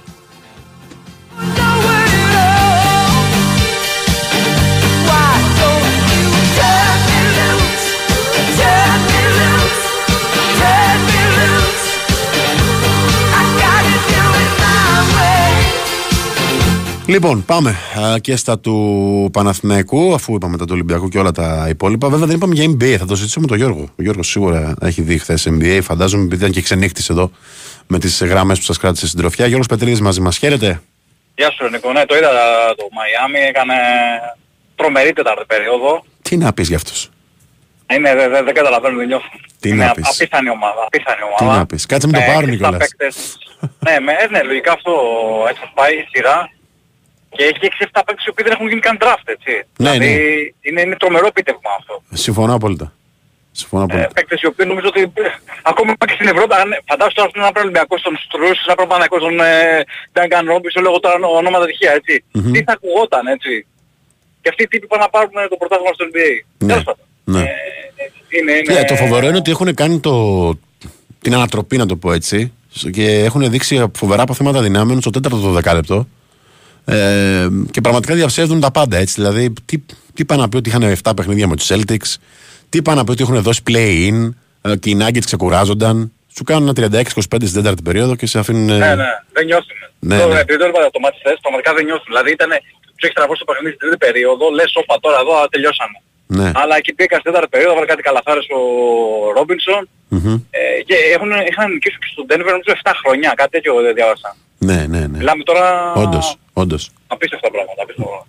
Λοιπόν, διαβάζω Αλλά εδώ είναι στο- πολύ ενδιαφέρον η, Η ναι, πολύ τελική ενδιαφέρον φοβερή, τελική. φοβερή θα είναι, ναι. Φοβερή. Ναι, ναι, έχουν μπόλικη τακτική, έχουν, είναι, είναι πιο, πολύ ευρωπαϊκή γενικότερα, έτσι να το πω. Συμφωνώ. Από Συμφωνώ. άποψη Συμφωνώ. ε, τακτική κτλ. Διαβάζω το πρώτο θέμα στο site του Sport FM και σε θυμάμαι, ρε φίλε, δεν γίνεται να μην σε θυμάμαι. Μάριος Γκριγκόνης λέει, ο Αλέξανδρος Τσιριγώτης, από το ποδήλατο ηγέτης του Παναθηναϊκού. Ε, εντάξει. Ε, τώρα είναι, είναι κάνε- μια τάκα που σου πιστώνεται. Το λέω, στο δίνω. Ναι, μιλάμε τώρα για μια επιλογή του Ράντονιτς. Ε, η οποία- Ακατανόητη, ακατανόητη. Ναι, δεν, πραγματικά δεν έχει, δεν έχει λογική. Δηλαδή όσο το σκέφτομαι, θυμάμαι ε, πως σε πολλές μεταδόσεις να λέω ενώ ήταν έτοιμος ο Γκρόνς, δεν είχε κάποιο πρόβλημα. Και φαινόταν ο Παναγιώτης ότι χρειαζόταν ένα παίκτη εκεί. Ναι. Τον άφηνε εκεί, τον έβαζε δίλητα, τρίλητα. Εντάξει, να σου δείξει σε δύο τρίλητα. Σίγουρα δεν ήταν... Ε, θυμίζω ότι ο Γκριγκόνης επέστρεψε από το Ευρωμπάσκετ με πρόβλημα. Κουρασμένος, με πρόβλημα τραυματισμού. Ε, δεν έχει κάνει την καλύτερη δυνατή προετοιμασία, άργησε να πάρει λίγο πρόσεχε, είναι λογικά όλα αυτά. Α, αλλά μέσα στην σεζόν βρήκε λίγο τα, τα πατήματά του, έκανε προπονήσεις. Ε, ήταν, είναι πραγματικά κατανόητη αυτή η επιλογή του, του Ράντονης. Και ε, εκτίθεται τώρα, έτσι. Το τελευταίο διάστημα που ο Γκριγκόνης πραγματικά είναι εξαιρετικός. Ε, και αποδεικνύει όλα αυτά που ξέραμε όλα αυτά τα χρόνια για τον Γκριγκόνη. Δηλαδή δεν είναι ένας παίκτης ο οποίος ήρθε από το πουθενά. Εντάξει, ναι, όντως. Το, το, το ξέρουμε, δηλαδή δεν είναι... Ξέρουμε τι μπορεί να προσφέρει, ξέρουμε τι μπορεί να κάνει. Μμμ. Τέλος πάντων. Ε, κοίταξε, για μένα χάθηκε μια ευκαιρία αυτή για τον Παναναϊκό. Ε, θυμάσαι λέγαμε ότι ε, αν θέλει ο Παναναϊκός να πιάσει τον ύπνο τον Ολυμπιακό θα πρέπει να το κάνει στο πρώτο μάτς. Ε, Ε, κατά πολύ μπορεί να μεγάλο δει- ποσοστό τον έπιασε, μπορώ να πω. Ναι, ναι, ναι, ναι. ναι. Μμμ. Δεν, τον έπιασε, αλλά δεν έκανε το διπλό. Ναι, δεν Είναι το αποτέλεσμα, ολοκλήρωσε. ε. Ναι, ναι, ναι. Ναι, ναι, ναι. Ε, σε αυτές τις περιπτώσεις πάντα το αποτέλεσμα μετράει που λέω. Ε, επειδή σ' άκουσα και νωρίτερα που το είπες και εσύ, ε, δεν έχει σημασία τώρα για τον Ολυμπιακό εμφάνιση, σημασία έχει ότι έκανε το, ένα- το 1-0, έτσι. Ναι, δεν διαφωνώ. Ε, ναι, ναι. Ε, λέω για τον ε, Παναθηναϊκό γιατί χτες ε, ξεκινάει πολύ νοχελικά, πολύ μουδιασμένα, βρίσκεται στο πλήν 16, το βάζουμε και αυτό στην εξίσωση, έτσι. Έχει ένα Βεζέκοφ ο οποίος πραγματικά είναι ασταμάτητος. Ε, δεν του πάει καθόλου το σχήμα που έχει επιλέξει ο Σερέλης με το ψηλό σχήμα με στην ουσία ε, δύο forward και ένα center, δύο forward, δύο τεσσάρια και τον Ματζούκα και τον ε, Williams. Το κάνει αυτό φαντάζομαι περισσότερο για να κυνηγήσει τον ε, Βεζέκοφ και να κόψει έτσι τους διαδρόμους και, τις, ε, και το κάθετο παιχνίδι του Ολυμπιακού. Ε, δεν τους βγαίνει καθόλου αυτό, δέχεται πολλούς εύκολους πόντους. Ε, στραβώνει πάρα πολύ το παιχνίδι στην αρχή, αλλά ε, και νομίζω όλοι εκεί, ειδικά ο φίλος του Παναγιώτου, νομίζαμε ότι ε, θα έχει βαριά ήττα. Έτσι Ναι. όπως εξελισσόταν το μάτς, σε αυτό το κομμάτι. Μμμ. Ε, Παρ' όλα αυτά μέσα στο μάτς διόρθωσε την εικόνα του Παναθηναϊκού ο Σερέλης, ο Κοτσερέλης, ε, σημάδεψε πάρα πολύ την ομάδα, έφτιαξε την άμυνα, έφτασε ακόμα και να περάσει μπροστά. Είναι καθοριστική η φάση εκεί με τον Αγραβάνη, το φάουλ αυτό που κάνει στον ε, walk-up. Ε, και είναι, είναι μια φάση στην οποία ο Παναθηναϊκός έχει βάλει την άμυνα, έτσι, είναι ξεκάθαρο αυτό. Μένουν τρία δέκατα, ο walk-up δεν έχει επαφή με το καλάθι, δηλαδή θα του, ή θα του μείνει μπάλα ή θα την πέταγε. Νομίζω αν θυμάμαι καλά, ε, προς το τέλος πήγα την Ναι, δεν πετάκι υπήρχε να το επίθεση. φάω Είχε του- τελειώσει, του είχε τελειώσει. είχε τελειώσει. Ναι, ναι, ναι. ναι. Ναι. Έχει βγάλει ο Το Παναγιώτης. κάνει στην άμυνα, ασυναίσθητα έχει- βέβαια, δεν το κάνει επίτηδες γιατί έχω ακούσει και πολύ έτσι. Όχι, όχι, ναι, ακριβώς, ακριβώς. δεν το κάνει τώρα. Πάνω στο, στη φάση γίνονται αυτά, δεν είναι. Ναι. Γιατί ο Γαραβάνης μου ήταν πολύ καλός θες. Πολύ καλός, καθοριστικός ε, Μμ. στην επιστροφή του Παναθηναϊκού στο μάτς. Αμυντικά. Ναι, ναι, ναι. Μμμ. Είναι ξέρεις, ε, επίσης ένα άλλο, μια μεγάλη διαφορά του Παναθηναϊκού. Ε, Όταν είναι στο παρκείο ο Αγραβάνης, όταν είναι με ε, ο Williams. Εκεί Ο νομίζω Williams, είναι ο το οποίος- μόνο λάθος του coach Ρέλ χθες. Δεν, δεν Ότι μπορούσα αυτό να, στο παρκέτο ναι, δεν μπορούσα να τα Williams. εξηγήσω αυτά τα λεπτά. Ίσως να περίμενε μία-δύο ποιοτικές επιθετικές λύσεις, αλλά δεν, δεν μπορούσε να πάρει πρωτοβουλία καν. Δηλαδή τον έλεπες ήταν σαν να μην υπήρχε στο γήπεδο. Πραγματικά. Ναι, φα, φανερά εκτός κλίματος. Εγώ προσωπικά, εντάξει, δεν είναι το χωράφι μου το ρεπορτάζ, δεν έχω ξανά τέτοια πρόκληση σε παίχτη. Ναι. Είναι προκλητικά διάφορος. Ναι, όντως. Ε, Και εγώ δεν θυμάμαι τώρα που το λες, δηλαδή... Ξέρεις, είναι και το στυλ του λίγο έτσι. Δηλαδή, Ε, η- εντάξει. ναι. Μπορεί μέσα στη σεζόν να μην φαινόταν, γιατί έχει κάνει καλά μάτια επιθετικά. Ναι. Είχε παιχνίδια που έχει βάλει 25 και 27 πόντους, να δούμε καλά με τη Virtus. Μμμ. Ε, έχει κάνει καλά παιχνίδια επιθετικά, αλλά στην άμυνα, ε, αν τον παρατηρούσε στην άμυνα και στο rebound, έχει μεγάλο ζήτημα. Μμμ. Ε, σου θυμίζω ότι έχει χάσει ο Παναθηναϊκός ε, παιχνίδι και παραλίγο να χάσει και ένα ακόμα α, μέσα στη ζώνη στην Ευρωλίγκα στο ΆΚΑ. Ε, έχει χάσει με την ε, Η Βαλένθια Βαλένθια, το ναι. μάτς. Στην άμυνα στο Chris Jones. Ε, μπράβο, με τον τρίποντο στο τέλος, Μμμ. όπου η άμυνα του Williams εκεί είναι, ε, τι να λέμε τώρα, δηλαδή είναι... Εγώ και εσύ τα ούτε σε παίζαμε παι- πιο καλά. ναι, ούτε σε παιδικό πρωτάθλημα δεν γίνεται αυτό, ούτε αυτή η άμυνα. Ε, και με την ε, Φενέρ, όπου- ε, με τη Μακάμπη, συγγνώμη, με τη Μακάμπη, όπου πάλι δεν έχει παίξει καλή άμυνα, αλλά το, χα- αλλά το χάνει ο Baldwin, να θυμάσαι. Ναι, ναι. Ε, όλα αυτά, ε, ε, τα μακιγιάζει λιγάκι με την επιθετική του έτσι συνεισφορά. Ε, τώρα είναι και εκτός κλίματος επιθετικά. ναι. Και ξέρεις τι γίνεται με τον Williams. Ε, είναι ένα παιδί το οποίο ίσως ε, όλα αυτά τα χρόνια δεν το είχαμε αντιληφθεί εμείς, γιατί δεν το είχαμε δει στην Ελλάδα. Ε, δεν είναι τυχαίο ότι κάθε χρόνο αλλάζει ομάδα. Έτσι. Έτσι. Ε, μπορεί εμείς εμάς να μην φαίνεται τόσο πολύ, αλλά κάθε χρόνο να δεις την ε, καριέρα του, αλλάζει ομάδα. Ναι. Έτσι. Ε, κάτι προφανώς δεν, ε, κάπου δεν κολούσε. Κάτι δεν κολλούσε όλο αυτό. Πρωτού σε ρωτήσω για το game του, ε, είχαμε και την ανακοίνωση έτσι σήμερα του Παναθηναϊκού. Είχαμε την ανακοίνωση mm-hmm. της ΚΑΕ για τη διετησία. Ε, ήταν, ήταν κακή διετησία για τον ε, Παναθηναϊκό. Υπάρχουν δύο-τρεις φάσεις ξεκάθαρες νομίζω. Ε, μ, ειδικά εκεί με τον Βεζέκοφ, εσύ που ήσουν στο γήπεδο το είδες που σηκώνει το χέρι ε, και λέει ότι κάνω φάουλ μπροστά στα μάτια του διαιτητών και είναι καθαρό το φάουλ του Βεζέκοφ, νομίζω τον αγραβάνει ε, και δεν το σφυρίζουν. Και το, Οι άλλοι μόνο, με το τον- μόνο που δικαιολογώ εκεί, γιατί εγώ το, σφυρ- το είπα στη μετάδοση φάουλ του Βεζέγκοφ πριν σηκώσει ο Σάσα το χέρι Α, του. ε, φαντάσου. Το μόνο που δικαιολογώ είναι ότι ε, έχω δει το τελευταίο χρόνο ότι σε αυτές τα, τα φάουλ τα επιτιδευμένα που δεν δίνουν βολές, ε, το αφήνουν λίγο το παιχνίδι. Γιατί αν θυμηθείς, βγάζει ελεύθερο τρίποντο ο Παναθηναϊκός σε αυτή τη φάση. Ναι, ναι. Έτσι. Ίσως δηλαδή αν είχε μπει να έλεγαν όλοι ότι η άποψή μου είναι ότι πρέπει να σφυριχτεί. Η δική μου άποψη. Ναι. Έτσι, ότι έπρεπε να σφυριχτεί. Αλλά ότι το έχουν κάνει λίγο οι διαιτές αυτό για να αποφεύγουν αυτά τα, τα θελημένα φάουλ των παιχτών για να κόψουν. Συνεχόμενες διακοπές ίσως και συνεχόμενες διακοπές. Ναι, εντάξει. Ξαναλέω για μένα πάντως δεν υπάρχει νοκόλ. Από τη στιγμή που είναι φάουλ, είναι φάουλ. Τέλος. Είτε δίνει είτε δεν δίνει βουλές. Ναι. Ε, Δηλαδή, γιατί υπάρχει και, το είναι- αντίθετο, υπάρχει και την αντίθετη άποψη τώρα, έτσι. Ότι α, δεν σφυρίχτηκε, οκ. Φαντάζεσαι να βάζω τρίποντολί. Θα σου λέει ο Ολυμπιακός έχει κάνει φάουλ ο παίχτης μου για να σταματήσει τη φάση. Γιατί την Και άφησες; το έδωσες, ναι. Άρα νομίζω ότι πρέπει να σφυρίζεται. Αυτή είναι η άποψή μου, ταπεινή. Και νομίζω ότι είναι και από τα λίγα ντερμπι που φωνάζει μόνο ένας. Δηλαδή δεν θυμάμαι κάποια φε- περίπτωση που να φωνάξει ο Ολυμπιακός για κάτι που... Ε, Συνήθως ο δεν ηττημένος δόθηκε. φωνάζει. Εντάξει. Ναι, ναι. Ε, επίσης για παράδειγμα εκεί με, το, με τη φάση με τον ε, Φάλ και τον ε, Μποχωρίδη ήταν και νομίζω λίγο φάουλ του coach Μπαρτζώκα που είπε για, και για θέατρο Τον του Μποχορίδη. Μμ. Ναι, ναι, έσπασε το δόντι του ας πούμε. Δηλαδή Ναι. και είναι καθαρό ε, ότι έχει πέσει πάνω το Φάλ. Άθελά του βέβαια Φάλ, μπήκε ο άνθρωπος να Ε, τον, φάουλ ε, ήταν, φάουλ ήταν. να τον κατεδαφίσει. Ναι, απλά το λέω γιατί ξέρεις Εντάξει έχει τώρα κάνει με τους κίνηση και ο- φυγμούς όλοι, εγώ ξαναλέω τους δικαιολογώ. Ε, Και τους μεν και τους δεν, να διαμαρτύρονται και λίγο παραπάνω.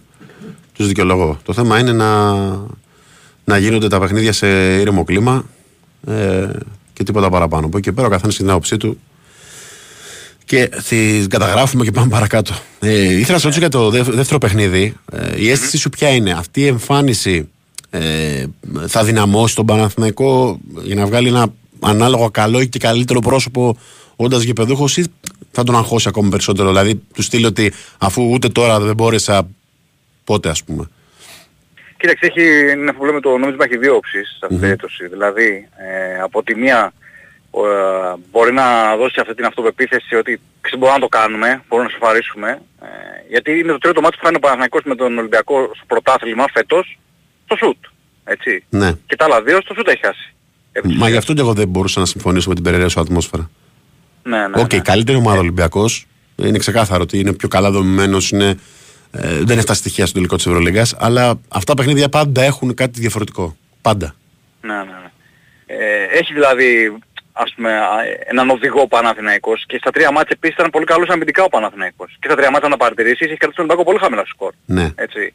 Όπως ήταν και το πλάνο τους δηλαδή. γιατί δεν στο μπορεί ρυθμό ο του, στο Παναθηναϊκός ρυθμό του, ξεκάθαρα. Στο ρυθμό του Ναι, είναι το ναι. μάτς. Λέγαμε Σε ότι παιχνίδι πάνω, 85-90 πάνω από πόντους. 80 δεν μπορεί. Έτσι. Ναι, ναι, ναι. Αλλά εκεί στο 70-72 είναι ένα σουτ.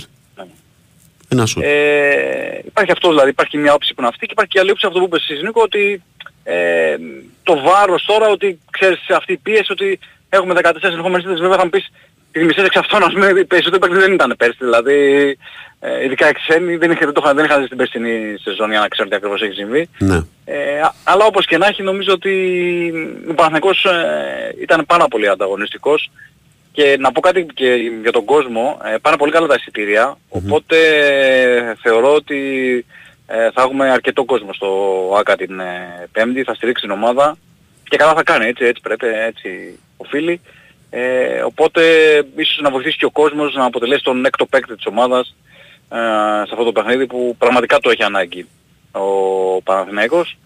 Ε, καταρχάς για να ισοφαρίσει και κατά δεύτερον για να σπάσει και αυτό το σερί των ε, ητών, έτσι.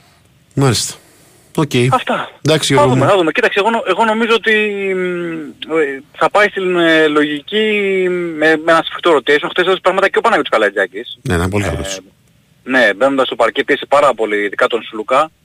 Ε, τον περιόρισε αρκετά. Ε, θα πρέπει να έχει τέτοιους παίκτες, να το πω λίγο καμικάζι σε εισαγωγικά. Αρκεί αυτές οι Για πολύ αμυντικές πεντάδες του ε, να μπορέσουν λίγο να, να πάρουν και σκορ.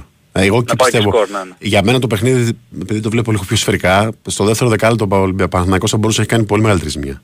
Αν έκλεινε Ναι, ναι, ναι. ε, με την τόσο Κι άλλο καλή καλό, άμυνά του στους 4 πόντους διαφορά και όχι στους 8, θα ήταν άλλο παιχνίδι. Επίσης είναι καθοριστικό και το κομμάτι που ο Παναθηναϊκός έχει ε, πλησιάσει τον πόντο στο 41-40. Εκεί, εκεί είναι. Εκεί έχει το momentum στα, στα μέσα της τρίτης περίοδου και, δεν- και δεν κάνει καθόλου καλό τελείωμα στο τρίτο δεκάλεπτο με αποτέλεσμα πάλι να χρειαστεί να κάνει να κυνηγάει στο σκορ. Μμμ. Μεγάλες διαφορές. Μάλιστα. Ωραία. Ε, θα τα δούμε, θα τα δούμε τις επόμενες ημέρες. Ασφαλώς. Να δούμε Δεν υπάρχει πώς κάποιο θα πρόβλημα, έτσι όλοι καλά, ε; Όχι όλοι καλά, εντάξει ο Γκουντάιτς χθες έκανε με το μετά το τέλος του αγώνα λόγω της ίωσης που είχε. Ε, είναι θηρίο όμως ο Λουθανός, εντάξει. Το λέγα και το πρωί, πραγματικά αυτά τα παιδιά ε, δείχνουν φιλότιμο. Αυτοί οι ξένοι, αυτοί οι τέσσερις, ειδικά ο Λίο ε, Γκουντάιτς, ο Γκριγκόνης και ο Πονίτκα. Ε, και ξέρεις, είναι, είναι άξι ε, συγχαρητηρίων. Ε, την ώρα που ας πούμε βουίζει ο τόπος και υπάρχουν, ε, δεν ξέρω και εγώ πόσα εκατοντάδες δημοσιεύματα για μεταγραφές και όλα αυτά, ε, αυτοί είναι εκεί και δίνουν το 100% έτσι. Ναι, εγώ έχω καταθέσει την άποψή μου και νομίζω ότι θα ήταν πολύ άδικο αυτό για όλους τους παίχτε. Οποιαδήποτε ομάδα και αν γίνει, να, Ναι, δεν το να συζητάμε. ξέρουν ότι θα φύγουν και να απαιτήσει κιόλας να πάρουν πρωτάθλημα. Και χθες τι λέω εγώ, Νικό, Δεν ε, φταίνε αυτοί λέω το που εξής. είναι σε μια ομάδα. Έτσι. Δεν Ναι, είναι λέω μόνοι και το τους. εξής.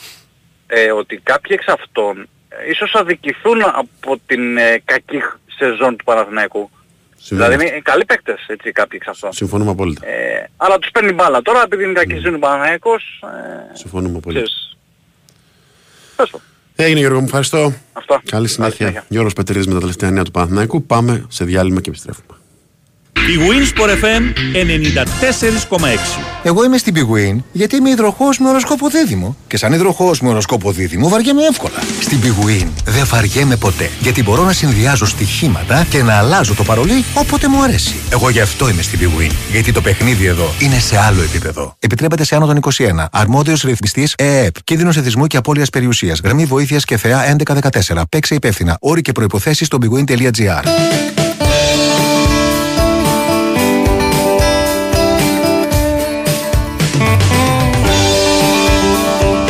Big Win Sport FM 94,6. Η αθλητική συχνότητα της χώρας.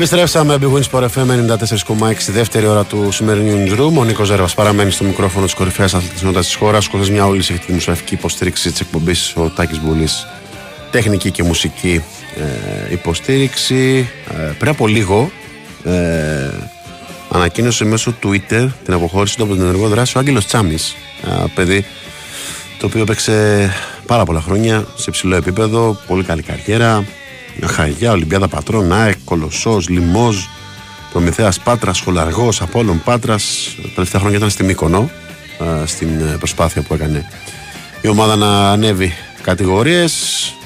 Πολύ ε, καλός παίκτης, τίμιος παίκτης ε, αποχώρησε από την ενεργό δράση και σίγουρα πιστεύω ότι το μπάσκετ θα τον έχει κοντά του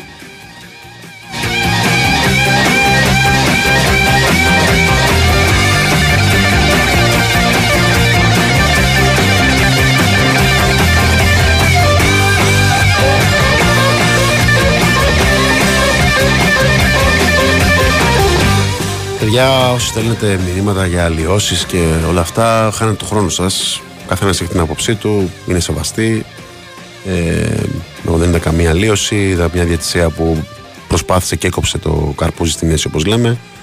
Ε, και θα πω αυτό που άκουγα πάντα τα προηγούμενα χρόνια, που φαντάζομαι ότι εσείς οι ίδιοι δεν βλέπατε ε, τίποτα στο ελληνικό μπάσκετ, ότι στο μπάσκετ νικάει πάντα ο καλύτερος. Αυτή είναι η απάντησή μου. Μην χάνετε το χρόνο σας τσάμπα.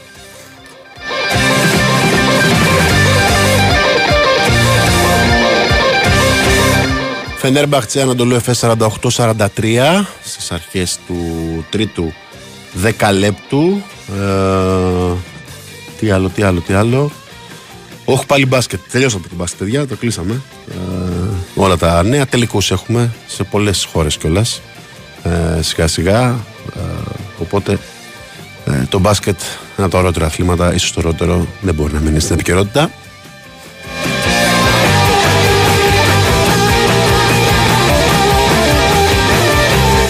Είχαμε παιχνίδι για τη Super League 2 σήμερα. Σημαντικό για την ε, παραμονή. Ο Μακεδονικός ήταν αυτός που νίξε το Διαγόρα Ρόδου ε, με ένα 0. Με, με ένα γκολ από το πρώτο ημίχρονο από τον ε, Αλμπέρτο Σιμώνη στο 30. Ε, σκόραραν οι γηπεδούχοι οι οποίοι έκαναν άλμα παραμονής ουσιαστικά. Φτάσαν τους 29 βαθμούς. Είναι έναν πόντο πάνω από την επικίνδυνη ζώνη και την Βέρεια που είναι ε, δωδέκαντη, όπως και ο Ερακλής Λάρισα που πλέον έχει υποβιβαστεί. Ε, έβλεξε και ο Διαγόρας τώρα έτσι που έχει 30 βαθμούς και ο Απόλλων Πόντου που έχει 29. Όλα θα κρυθούν στις ε, τελευταίες ε, δύο αγωνιστικές.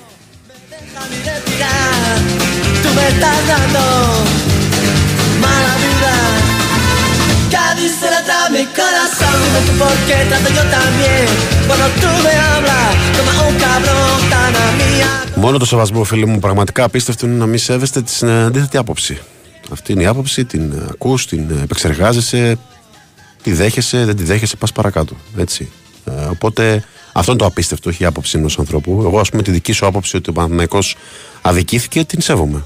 Δεν συμφωνώ. Δεν πάω να πει ότι είσαι απίστευτος.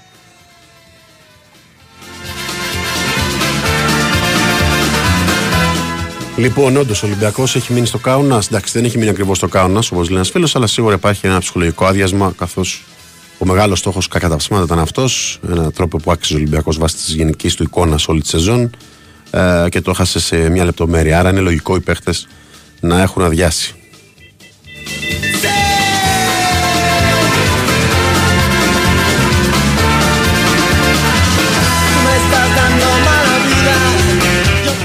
Για το φίλο που λέει για τον ε, του Ρέτς Γκραν Κανάρια δεν έχω καμία ιδέα ποιος είναι φίλος, δεν τον έχω δει ποτέ. Δεν ξέρω που τον έχεις δει εσύ.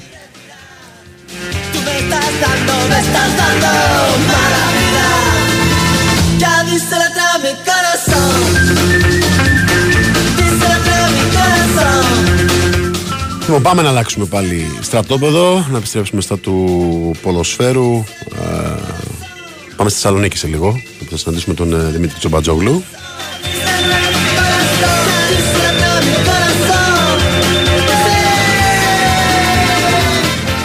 Να δούμε αν υπάρχει φωτιά, καπνός ή δεν υπάρχει τίποτα σε αυτό το δημοσίευμα στην ε, Ρουμανία που θέλει την ε, Κλούζ να ενδιαφέρεται έντονα για τον Ράσβαν Λουτσέσκου. Χαίρετε, καλή εβδομάδα φιλέ.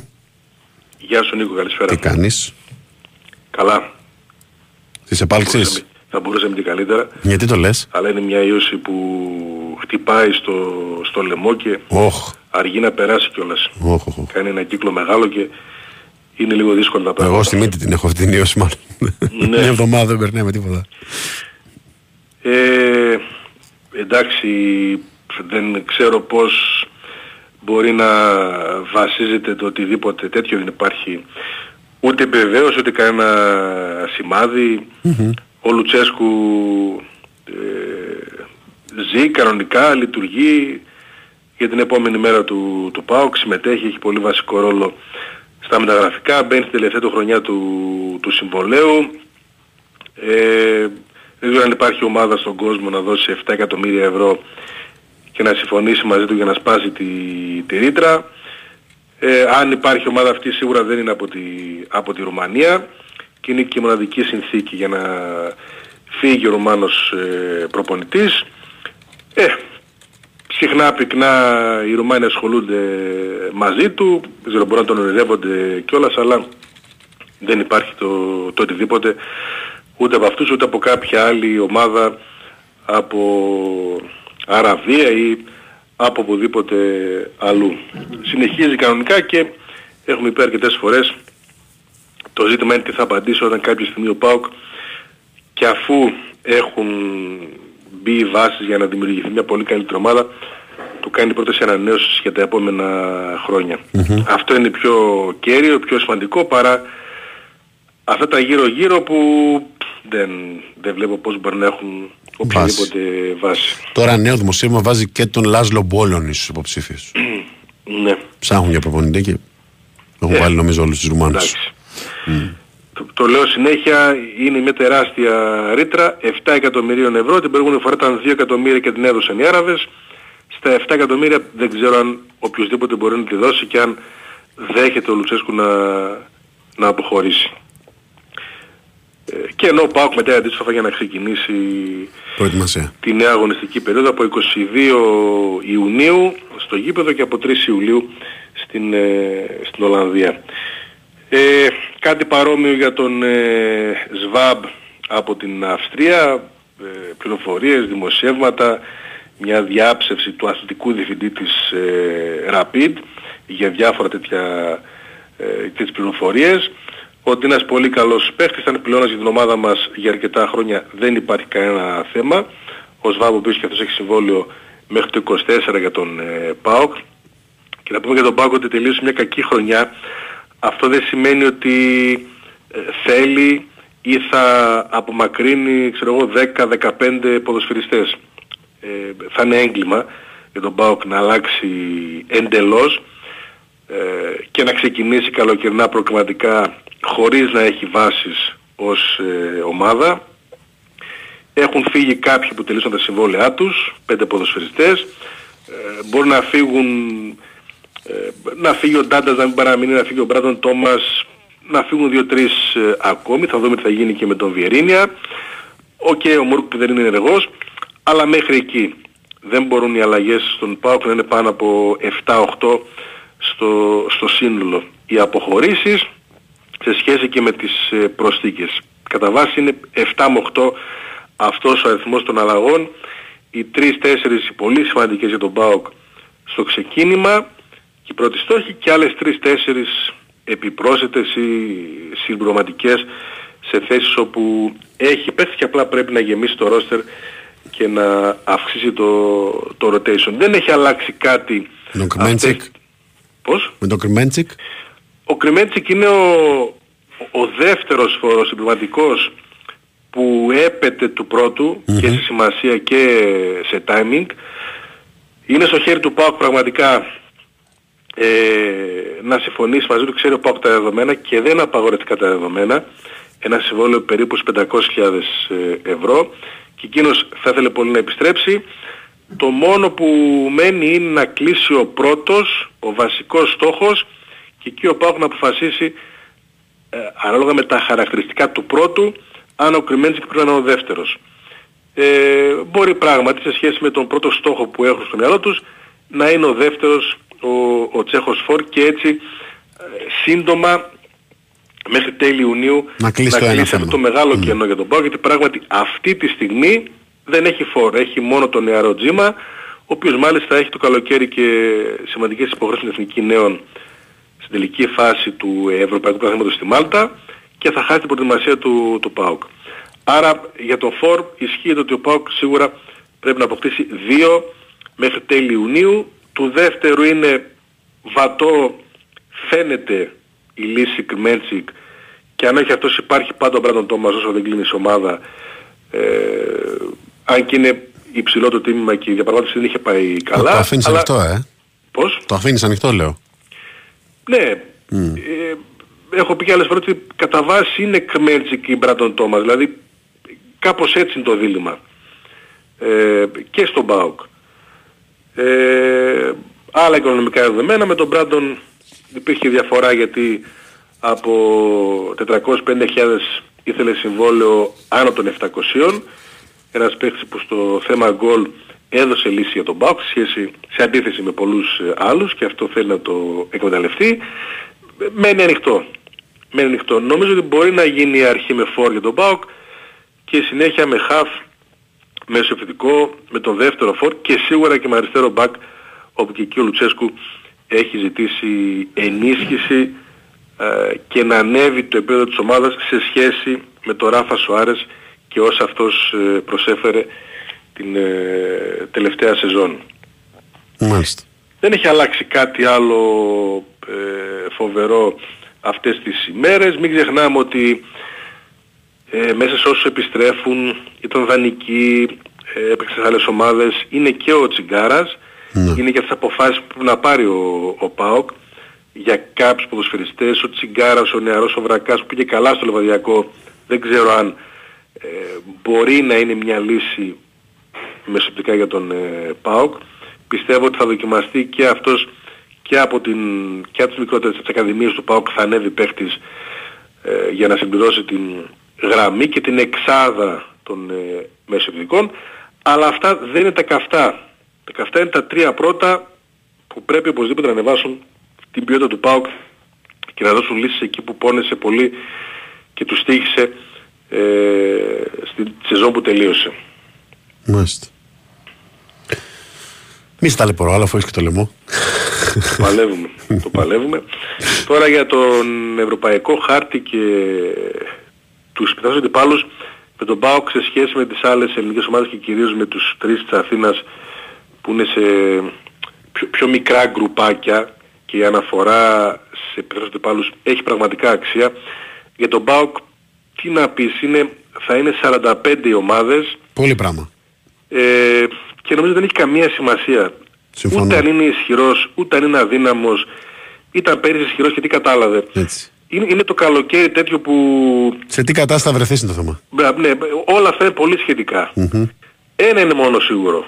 Ότι οι τρεις προκρίσεις σε τρεις διαδοχικές, ευδο... σε τρεις διαδοχικές φάσεις είναι πάρα πολύ δύσκολο για να το πετύχεις. Το έχω μετρήσει και πέρυσι και πρόπερσι από ομάδες β' προκριματικού για να φτάσουν στους ομίλους, δηλαδή για να πετύχουν τρεις προκρίσεις συνεχόμενες, είναι κάτω από 10%. Από τις 90 ομάδες, 8 τη μία χρονιά, 9 την άλλη χρονιά. Καταφέρνουν αυτό το, το επίτευγμα. Είναι τόσο δύσκολα τα πράγματα, ό- όσο το ποσοστό αυτό που, που αναφέρω. Άρα, τι να παίξει με τη Λεύκη Σόφιας και τι να παίξει με τη Bohemians και τι με την ε, Γκαμπάλα και ό- όλοι οι ίδιοι είναι. Όλοι είναι ίδιοι. Ο Πάοκ πρέπει να βελτιώσει τις αδυναμίες του και να μην κάνει πάρα πολλές αλλαγές, να κρατήσει τον κορμό του και να μπει για μάχη με πολύ μεγάλη σοβαρότητα γιατί ε, αν δεν τα καταφέρει και φέτος να μπει στο μήνος η κατάσταση θα είναι πολύ Θα δύσκολη. έχει πρόβλημα σίγουρα, ναι. Θα είναι πολύ δύσκολη από όλες τις πλευρές. Μάλιστα. Δημήτρη, μου σε ευχαριστώ και Να σε περαστικά. καλά Νικό. Καλή συνέχεια. Λοιπόν, Δημήτρη Τζορμπατζόγλου με τα τελευταία νέα του ΠΑΟΚ.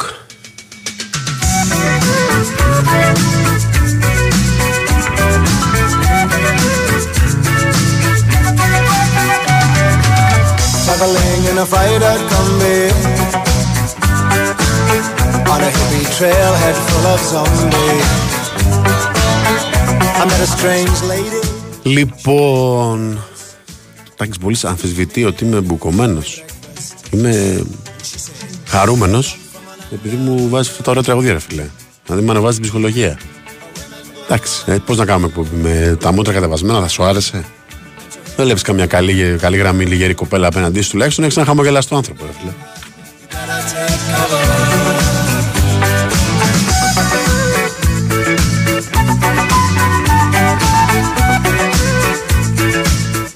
Λοιπόν, ε, πάμε, πάμε, συνεχίζουμε ε, στα ρεπορτάζ. Ήρθε η ώρα του Ολυμπιακού. Κώστας Νικολακόπουλος μαζί μας Προπονητή, ακούμε προπονητή, δεν βλέπουμε κύριε Κώστα μας. Καλή εβδομάδα, χαίρετε. Γεια σας, γεια σας. Θα δούμε μωρέ, θα δούμε. Σε Είπαμε πειράζω, σε ότι πειράζω. Έχουμε φάει το γάιδαρο. Λες, ε. Με βέβαια μένει η ουρά. Ναι. Θα περιμένουμε και την ουρά. Τι να κάνουμε. Έτσι δεν είναι. Είπαμε θα είναι μια εβδομάδα αυτή η οποία θα έχει ενδιαφέρον. Θα μας α, δείξει πράγματα, ε, θα μας κάνει πιο σοφούς. Ε, οπότε την περιμένουμε με ανυπομονησία τις εξελίξεις χωρίς να μπορούμε να τις προσδιορίσουμε ακριβώς αυτή τη στιγμή. Ε, προφανώς ε, κάτι έχει στο μυαλό του ο, προπονη- ο Κορντόν, ο αθλητικός διευθυντής του Ολυμπιακού. Ναι. Α δούμε. Προσπαθεί να μας ευνηδιάσει, είναι σαφές. ναι. Διαβάζω πάντως ότι μπορεί να είναι όνομα που δεν έχει γραφτεί, έτσι. Εντάξει, όλα είναι ανοιχτά υπό αυτή την έννοια. Μμμ. Όλα είναι ανοιχτά. Ε, Θα δούμε. θα δούμε, θα δούμε. Είναι δύσκολο να μην έχει γραφτεί κάποιο όνομα, αλλά τέλος πάντων. Εντάξει. Γιατί ε, όπως και αν το κάνουμε είναι σαφές ότι κοιτάζει έτσι ανθρώπους οι οποίοι, με τους οποίους έχει συνεργαστεί. Ο, ε, Καλά, σίγουρα. ναι, υπό Σίγουρα. αυτή την έννοια το λέω. Μμμ. Ε, θα δούμε και για, το, και για τον Μπακαμπού που πληθαίνουν οι πληροφορίες ε, ότι θα πάει εκεί στα Πετροδόλαρα. Εμμυράτα. Πετροδόλαρα. Ναι, στα Εμμυράτα. Μμ. Αμ, θα δούμε αν θα έχουμε και κάποια εξέλιξη από τα εσωτερικά θέματα του Ολυμπιακού, από τις, ε, τα πολλά συμβόλαια που λήγουν. Ναι, το διάβασα αυτό που έγραψες. Ναι, ναι, λείπουν πράγματι, ε, λείπουν, όχι λείπουν, λείπουν πολλά συμβόλαια. Θα δούμε και εκεί τι θα γίνει. Κρίστινσον Ανδρούτσος, Παπασταθόπουλος, Εμβιλά, Κασάμι, Ναι. Σαμασέκου, Βαλμπουενά, Φουέντε, Κανός. Και ο Ναι. κύριος Μπακαμπού, βέβαια. που- Ναι, ναι. Πολύ πράγμα.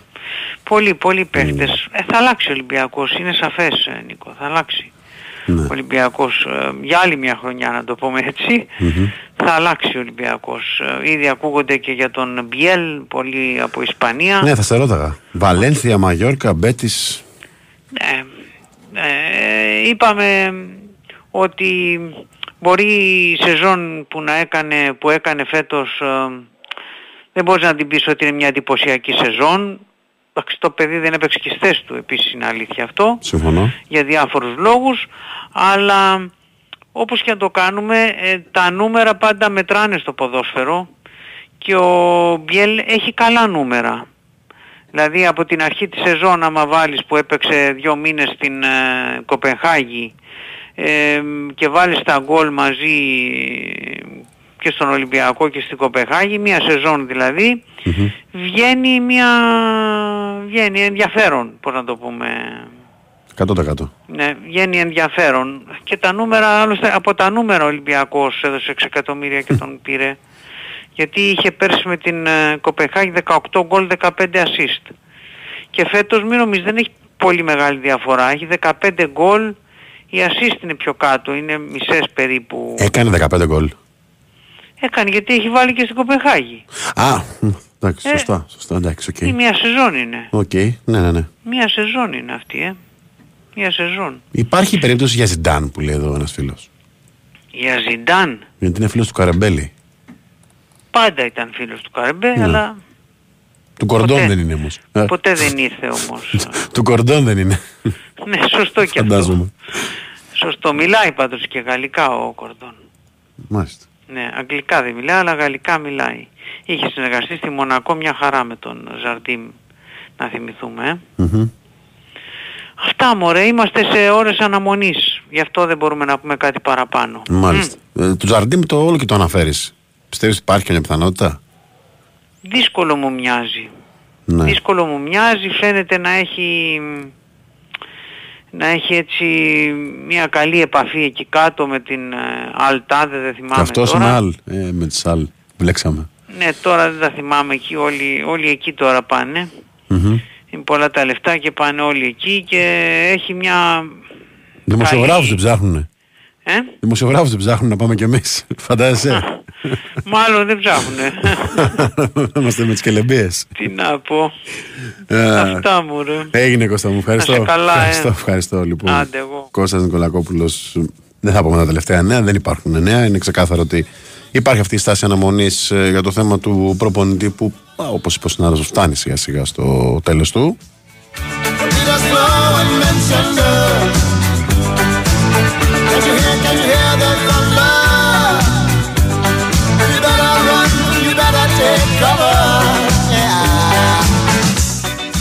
Ο Ιράολα που λέει ένας φίλος είναι, είναι στην ε, λίστα του Ολυμπιακού. Έχει ακουστεί για τη Σεβίλη. Είναι από τις δύσκολες περιπτώσεις. Νομίζω είναι ο Μαρθελίνο και η Ιράολα είναι από τους προπονητές που μοιάζει δύσκολο ε, να δεχτούν να δουλέψουν στην ε, Super League. Δεν αποκλείουμε τίποτα φυσικά, αλλά δεν είχε νόημα να ρωτήσω ξανά τον Κώστα. Το έχει πει πάρα πολλές φορές.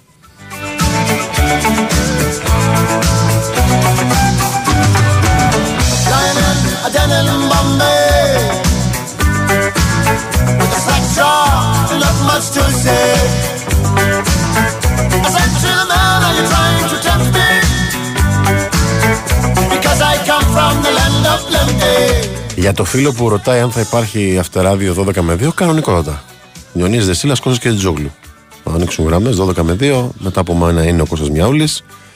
Ε, και 12 με 2 κανονικά ε, αυτεράδιο. Λοιπόν, ε, ακούμε λίγο μουσική. Ε, πάμε να ακούσουμε και το πολιτικό δελτίο ειδήσεων του Sky να δούμε πώς γίνεται έτσι, η επιστροφή των εκδρομένων. Ελπίζω με απόλυτη ασφάλεια και επιστρέφουμε με το τελευταίο ε, μισάωρο της εκπομπής.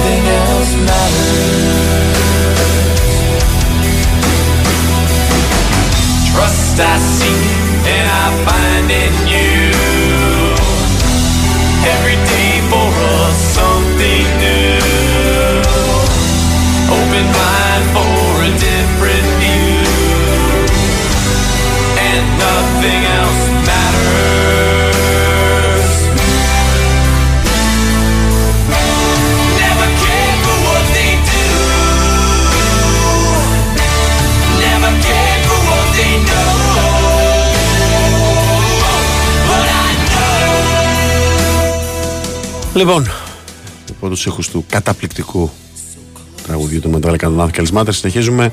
Η Ανατολή Εφές είναι πολύ κοντά στο break. Έχει αναστρέψει πλήρως την ε, κατάσταση. Προηγείται 77-64 της Φενέρμπαχτσε 6 και 4 πριν από το φινάλε του δεύτερου ημιτελικού. Θυμίζω ότι είναι στις τρεις νίκες η πρόκριση.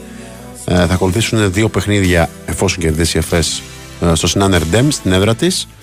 Ε, και αν χρειαστεί και πέμπτο, ε, η σειρά θα επιστρέψει στην Ulker Sports Arena ε, με γηπεδούχο την ε, Φενέρ. Η Φ- Η ΕΦΕΣ τρέχει ένα 37-19 στο δεύτερο ημίχρονο και έχει πάρει αυτό το συν 13 6 και 4 πριν από το φινάλε. Λοιπόν, ολοκληρώνουμε τα ρεπορτάζ ε, του σημερινού newsroom με την ΑΕΚ. Ο Γιώργος Ακύρης είναι μαζί μας.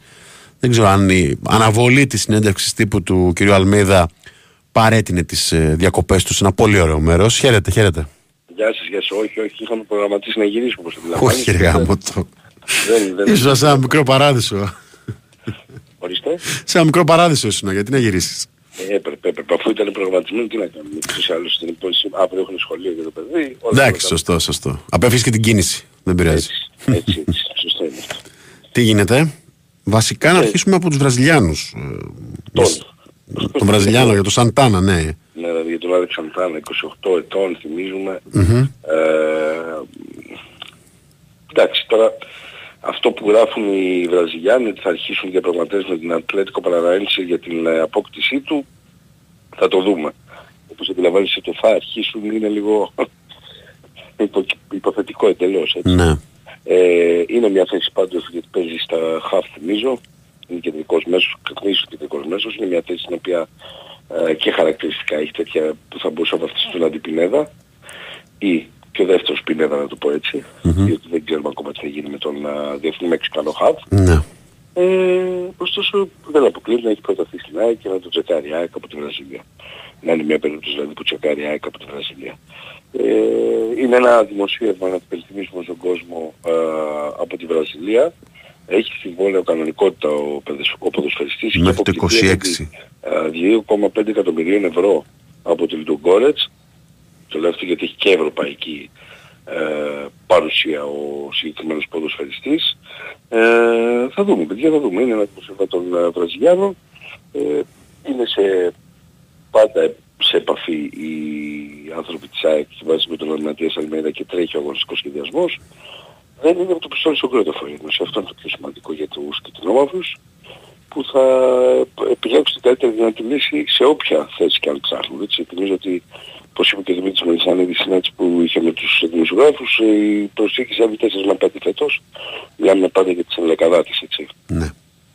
Διότι αποκτήσει ο Πίγιος, για παράδειγμα, ποιος συγκεκριμένα ε, έχει έρθει για να διεκδικήσει θέση βασικού, δεν έχει έρθει για να παίξει.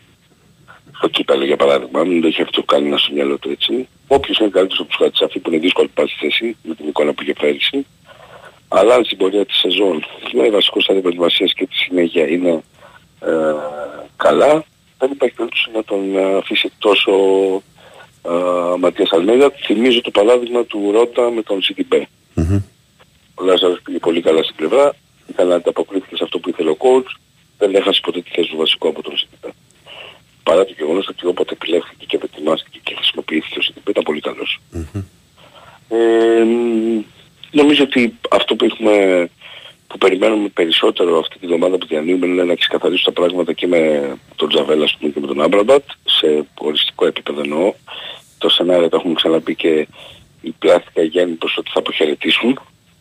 Αλλά θα πρέπει να ξεκαθαρίσει και αυτό και έπειτα να, να δούμε τις υπόλοιπες θέσεις και αν υπάρξει και κάποιο, όπως καταλαβαίνετε, τις επόμενες μέρες δεδομένου που μπορεί να αλλάξει σε ό,τι αφορά τους παίκτες που υπάρχουν στο ρόστερ, θα είναι στο ρόστερ και θα δουλέψουν με τον Ματίας Αλμέδα. Δηλαδή είτε αυτός του Μπα- Λιβάη Γκαρσία που ο Δημήτρης Μελισσανίδης τόνισε ότι δεν πωλείται, ε, για υπόλοιπους από τους ε, βασικούς ε, που θέλουν να τους διατηρήσουν στην ΑΕΚ. Δεν υπάρχει βέβαια προτάσεις, ούτε παίχτες ευτυχώς για την ΑΕΚ και αυτό είναι πολύ σημαντικό, δεν ψάχνουν μέσω τσέντιτων για να βρουν ε, τον επόμενο σταθμό της καριέρας τους.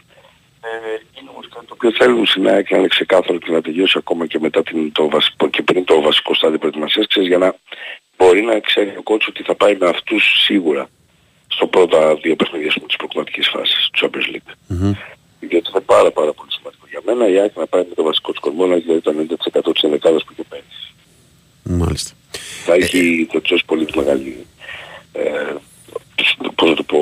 οικογένεια θα έχει σίγουρα, αλλά θα της δώσει και πολύ καλή έτσι, θα της αυξήσει για μένα τα ποσοστά πρόκλησης. Ναι.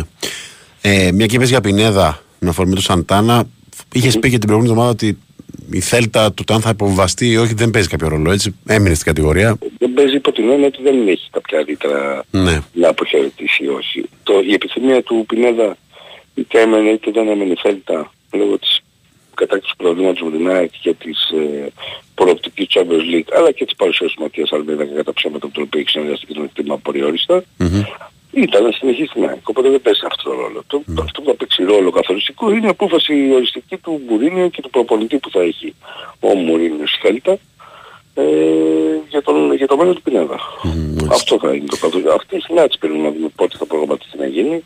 Έχει παντε, παντριές ο άνθρωπος εκεί, είχε Ναι, διάφορα. παντρεύτηκε προχθές με τη γυναίκα των παιδιών του επί της ουσίας. Ε, οπότε, ξέρεις, με τον Πινέδα αυτό μόνο απομένει, τίποτα άλλο. Να, να ξεκαθαριστεί από τη Θέλτα αν θα υπολογίζεται ή όχι. Έχουμε ένα, από πριν το είχαμε, ένα κακό μαντάτο σε, σε επίπεδο Πινέδα το γεγονός ότι η Θέλτα του Βέιντα, ο καλύτερος μέσος της ε, Θέλτα, έχει προσελκύσει πάρα πολύ σημαντικά πορτοφόλια για να ενισχυθεί η Θέλτα οικονομικά, να τον παραχωρήσει μέχρι και η σύντο του Γκουαρτιόλα γράφτηκε ότι ενδιαφέρεται για τη συγκεκριμένη περίπτωση. Αν γίνει αυτό, είναι πολύ πιθανό να πάρει ακόμα πιο ενεργό ρόλο ο Πινέδα στην ε, Θέλτα. Κάτι που δεν θα είναι καλό για την ΑΕΚ, έτσι. Από την άλλη, λέγεται και γράφεται στην Ισπανία ότι η Θέλτα πρέπει, θέλει και πρέπει να ενισχυθεί περισσότερο στο, στο χαφ της. Θέλει δύο παίχτες για βασικούς. Κάτι που δεν ε, αναφέρεται πουθενά ο Πινέδα στην εξίσωση. Κάτι που όσο σημαίνει ότι ο προπονητής που ε, θα συνεχίσει ή θα έρθει στη Θέλτα ε, ψάχνεται για κάτι καλύτερο από αυτό που του έχει δει από τον Πινέδα. Μάλιστα. Να δούμε. Να, θα έχει σύρι- θα έχει επεισόδιο αυτό το σύριαλ, καταλαβαίνεις.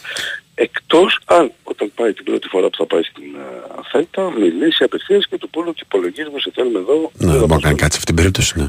Όχι τίποτα. Πρωτού κλείσουμε για μένα με την είδηση της ημέρας στην ΑΕΚ, το πάμε λίγο ανάποδα. Μία ερώτηση ενός φίλου. Ε, αν γνωρίζεις σχετικά με τα διαρκείας, ε, αν θα είναι με τις περσινές τιμές.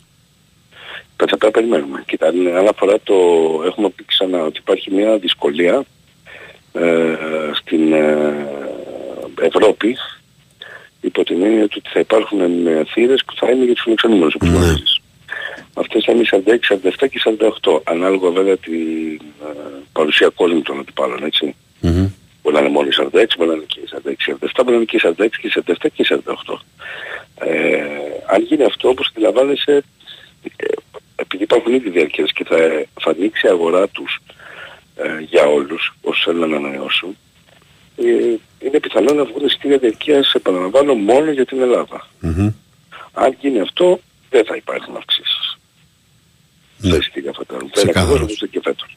Ε, αν δεν γίνει αυτό όμως και προβλέπονται μέσα στα εισιτήρια αυτά και τα μάτς ε, Ευρώπης εννοείται θα γίνει. Ε, απόλυτα λογικό και δικαιολογημένο υπό την έννοια ότι θα έχει τουλάχιστον 5 εντός έδρας επιπλέον μάτς η ΑΕΚ.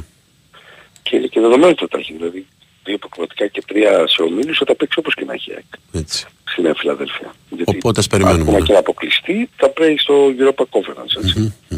Ε, τώρα, Η είδηση ημέρα καταλαβαίνεις ποια είναι για μένα, έτσι. Το ότι συνελήφθη ο... Ακριβώς, φαντάζομαι. Εντάξει, η ΑΕΚ είχε κάνει το πάντως έπρεπε. Κάνει αυτό ήταν μετά Και μπράβο της. υποχρέωση της πολιτείας και της αστυνομίας. Μα γι' αυτό το επισημαίνω ότι έχει παίξει ρόλο η ΠαΕ. Έχει παίξει πάρα πολύ μεγάλο Α, ρόλο και το κι- κίνηση και τις διαδικασίες και το ήθελε αυτό για να καταλάβει κανείς ότι πρέπει να παίζει πλέον με την ΑΕΚ και με το γήπεδο της. Και τελευταία ερώτηση. Αν ισχύει ότι ο Ταμέντι που έμεινε ελεύθερος από την Πενφύκα έχει υπογράψει στην ΑΕΚ. Ε, πα- αν ίσχυε και το ήξερα θα το είχα πει νομίζω καταλαβαίνετε ότι θα ήταν η είδηση της, Της ημέρας. ναι, και της ημέρας και του μήνα για να μην Γιατί για την ώρα και κρατάμε. μετά- Και σίγουρα μια από τις μεγαλύτερες μεταγραφές του καλοκαιριού. Ακριβώς. Αλλά δεν, δεν, δεν έχει προκύψει κάτι τέτοιο ότι έχει υπογράψει το Ταμέντι στην ΑΕΚ. Ωραία. Ψάχνεται για στο παιδί ΑΕΚ, δεν ξέρω αν ψάχνεται για τον Ταμέντι πάντως. Ωραία. ωραία. Γιώργο, μου σε ευχαριστώ πολύ. Ευχαριστώ. Γιώργο Τσακέλης λοιπόν με τα τελευταία νέα της ΑΕΚ. Απαντήσαμε και στο φίλο τον Νίκο για τον ε, Οταμέντι. Τρία λεπτά ε, για το τέλος ε, Φενέρμπαχτσε Ανατολού Εφές 72-78.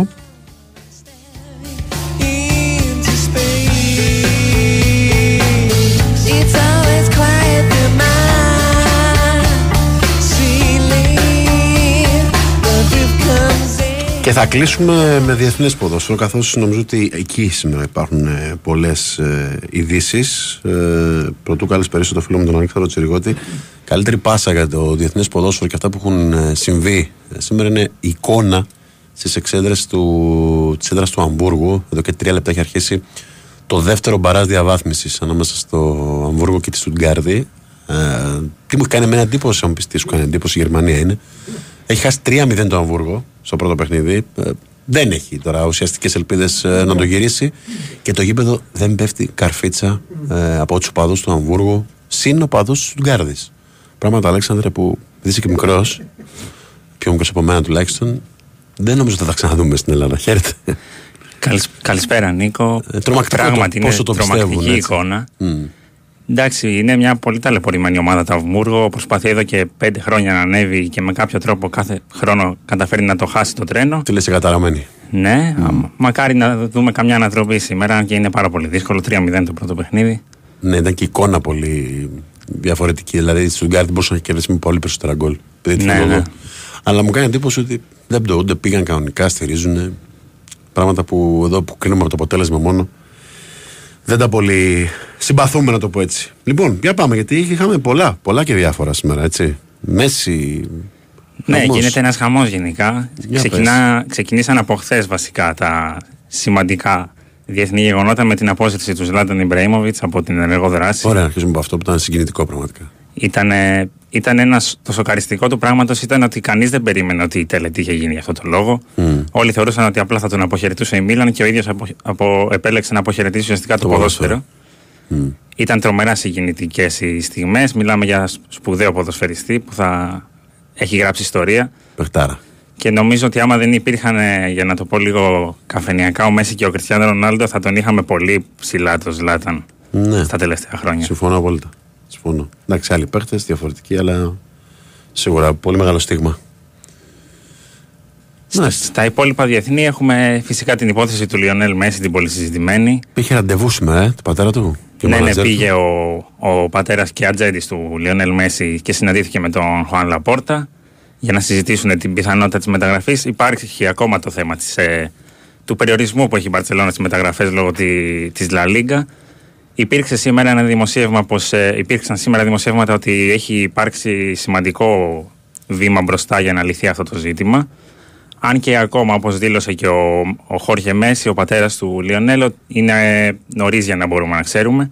Παράλληλα, τώρα πριν λίγο διάβασα ένα δημοσίευμα ότι ο Μέση θέλει να παγώσουν οι συζητήσεις με την Al Hilal για ένα χρόνο. Δηλαδή, μάλλον βάζει τέλος στο σενάριο να πάει στη Σαουδική Αραβία ο ίδιος και δείχνει ότι έχει την προτε... ως προτεραιότητα την Παρσελόνα. Αυτό το δήλωσε και ο πατέρας του, ότι η επιθυμία του Μέση είναι να επιστρέψει, η επιθυμία όλων είναι να επιστρέψει. Μένει να φανεί αν αυτό μπορεί να γίνει δυνατό, γιατί υπάρχουν ακόμα πολλά εκατομμύρια πράγματα που πρέπει να γίνουν ώστε να είναι εφικτό, όπως ανέφερε. Πολλά εκατομμύρια, όπως το πες. λοιπόν, ωραία, θα, θα μας απασχολήσει σίγουρα αυτό. Μιας και μιλάμε για εκατομμύρια, να πάμε και στον Καρύμ Μπεντζεμά. Ένα μηδέν το Αμβούργο. Να δούμε. Για να δούμε. Ένα μηδέν το Αμβούργο πολύ νωρίς. Πραγματικά. Μάλιστα. Εντάξει, πολύ πανηγυρίζει. Πάμε. Μιας και είπαμε για εκατομμύρια, να πούμε και για τον Καρύμ Μπεντζεμά, ο οποίος επίσης αποχαιρέτησε ε, εχθές τη Ρεάλ Μαδρίτη. Ναι. Επίσης συγκλονιστικές στιγμές. Μιλάμε για ένα σπουδαίο παίχτη, 14 χρόνια στη. Φόρεσε τη φανέλα της Βασίλισσας και αυτός θα πάει προς Σαουδική Αραβία, όπως όλα δείχνουν. 200 το χρόνο. Ναι. Ε, Ψίχουλα. στην άλλη τυχά, στην πρωταθλήτρια της χώρας. Μετά το. Όταν πήγε ο Χριστιανό Ρονάλντο στην Σαουδική Αραβία, άνοιξε ο δρόμος και για άλλους πιστεύω. Και θα δούμε, νομίζω, άμεσα και άλλους superstar να πηγαίνουν Ε, ναι, σου λέω, αφού πήγε σε αυτό το εκείνος. πρωτάθλημα. Μμ. Ο Καρύμ Μπεντζεμά θα λάβει δια- περίπου 200 εκατομμύρια το χρόνο.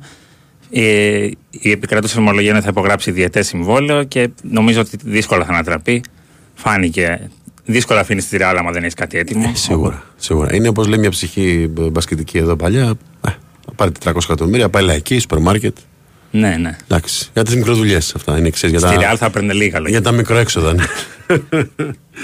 Έχει γράψει και αυτός στη δική του ιστορία τρομερή παρουσία. Ναι, Με την σπουδαίος. Ρεάλ. Εξαιρετικός. Άλλο, έχουμε άλλο μεταγραφικό; Έχουμε και τη Λίβερπουλ η οποία πάει να ολοκληρώσει την πρώτη, Πρώτη της της. μεταγραφη Ε, ο- είναι πολύ κοντά στο να ανακοινωθεί ο Αλέξης Μακάλιστερ, ο, Αργεντινός χάφ που εντυπωσίασε και στο παγκόσμιο κύπελο και γενικά με την Brighton φέτος. Ήταν καθοριστικό στην πορεία που έκανε η ομάδα προς την πρώτη της ευρωπαϊκή έξοδο. Έχει ολοκληρωθεί το deal. Η Liverpool έχει συμφωνήσει και με την ομάδα και με τον παίκτη και μένουν μόνο, μένει μόνο να περάσει τα ιατρικά. Ο Μακάλιστερ για να ανακοινωθει από τους Reds. Ε, υπήρξε με, για την τιμή που θα αποκτηθεί ακόμα δεν ξέρουμε. Υπήρξαν φήμες ότι έχει δώσει 60 εκατομμύρια λίρες η Liverpool, αλλά το ρεπορτάζ λέει ότι είναι πολύ λιγότερα, το, λιγότερο το buyout που έχει δώσει στην Brighton.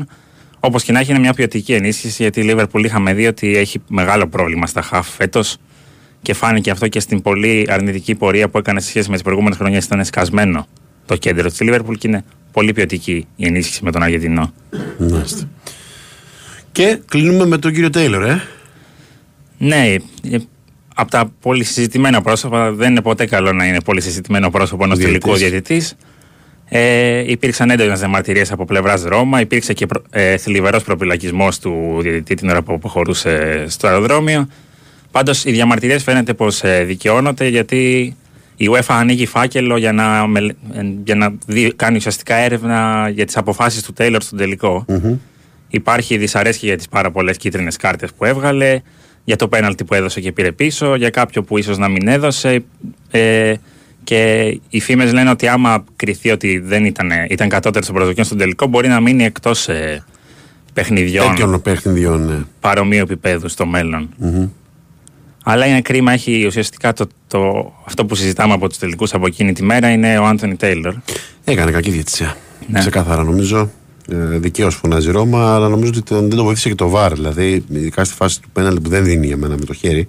Ναι, είναι θα έπρεπε να το ξεκάθαρο. φωνάξει. Να το φωνάξει. Ωραία. Αλέξανδρα, μου σε ευχαριστώ. Να είσαι καλά. Ευχαριστώ πολύ. Αλέξανδρος Τσιριγότης με τα τελευταία νέα από τον διεθνή χώρο. Πλούσια είναι η αλήθεια και με ονόματα ε, πρώτης γραμμής.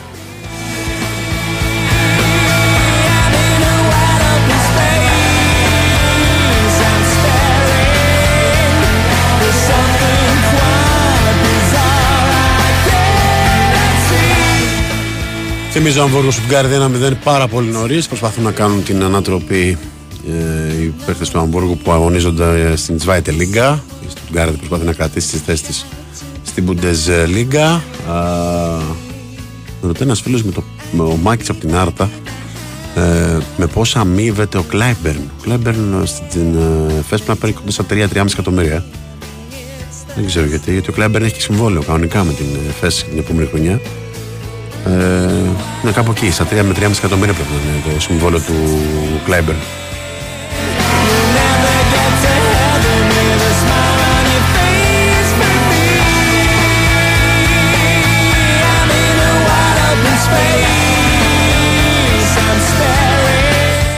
Θα συμφωνήσω με τον ε, φίλο που λέει ότι όταν ο Ντέμις Νικολαίδης ε, ουσιαστικά βοήθησε τις αρχές να βρουν τους ταραξίες υπήρχαν αντιδράσεις ε, ενώ τώρα δεν υπάρχουν ε, συμφωνήσω απόλυτα ε, νομίζω ότι και η πολιτεία και οι διοικήσεις πρέπει να απομονώσουν ε, όλους αυτούς που κάνουν πράγματα που θέτουν σε κίνδυνο ε, τη σωματική ακαιρεότητα άλλων ανθρώπων. Είναι, είναι ξεκάθαρο αυτό. Ε, συζητάμε τα αυτονόητα. Δεν, ε, δεν υπάρχει καμία κουβέντα. Όποιος ρίχνει φωτοβολίδα ευθεία βολή στο γήπεδο, δηλαδή ε, δεν έχει κανένα λόγο να βρίσκεται σε γήπεδο. Τέλος. Είναι επικίνδυνος.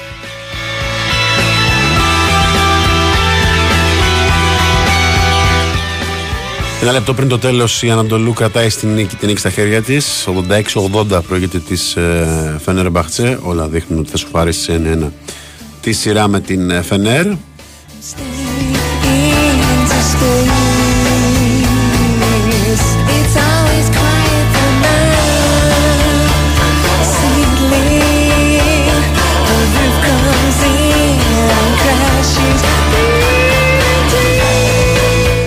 πιεστηρίου, ε, οι Ρουμάνοι αναφέρουν ότι στη Άβου Κουρεστίου έχει εκφράσει ενδιαφέρον για τον ε, Πουγκουρά.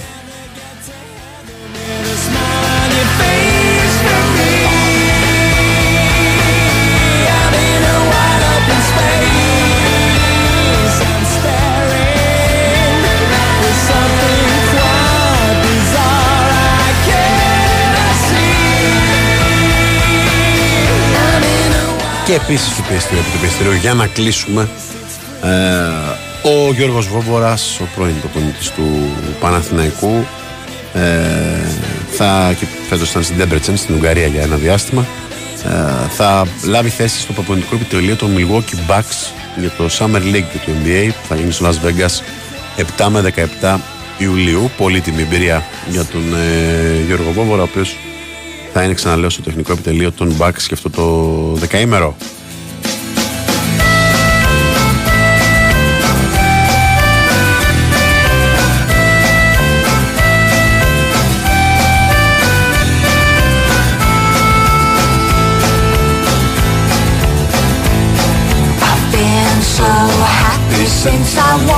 Λοιπόν, ε, αυτά και με αυτά ήρθε ε, η ώρα να σας αποχαιρετήσουμε. Για το προηγούμενο δύο ώρο ο Νίκος Ζέρβας σας κρατήσει στην τροφιά στο μικρόφωνο του Big Sport FM 4,6 με το σημερινό newsroom. Αύριο θα είναι μαζί στο Άσος ε, Νικολόπουλος. Ε, ευχαριστώ πάρα πολύ τον Κώστα Μιαούλη για την προσωπική υποστήριξη και τον Τάκη Μπουλή που ήταν στη μουσική και τεχνική επιμέλεια της εκπομπής. Ε, να έχετε καλή συνέχεια στην ακρόση. Ακολουθεί δύο ώρος Κώστας Μιαούλης θα πάτε και με αποτελέσματα και με μπαράς διαβάθμισης θα σας πει και το τελικό στο Φενέρ Εφές που έχει μερικά δευτερόλεπτα ακόμα ε, οπότε έχετε αρκετούς λόγους να μείνετε στην τροφιά ε, στην κορυφαία αθλητική κοινότητα της χώρας. Να είστε καλά, καλή συνέχεια.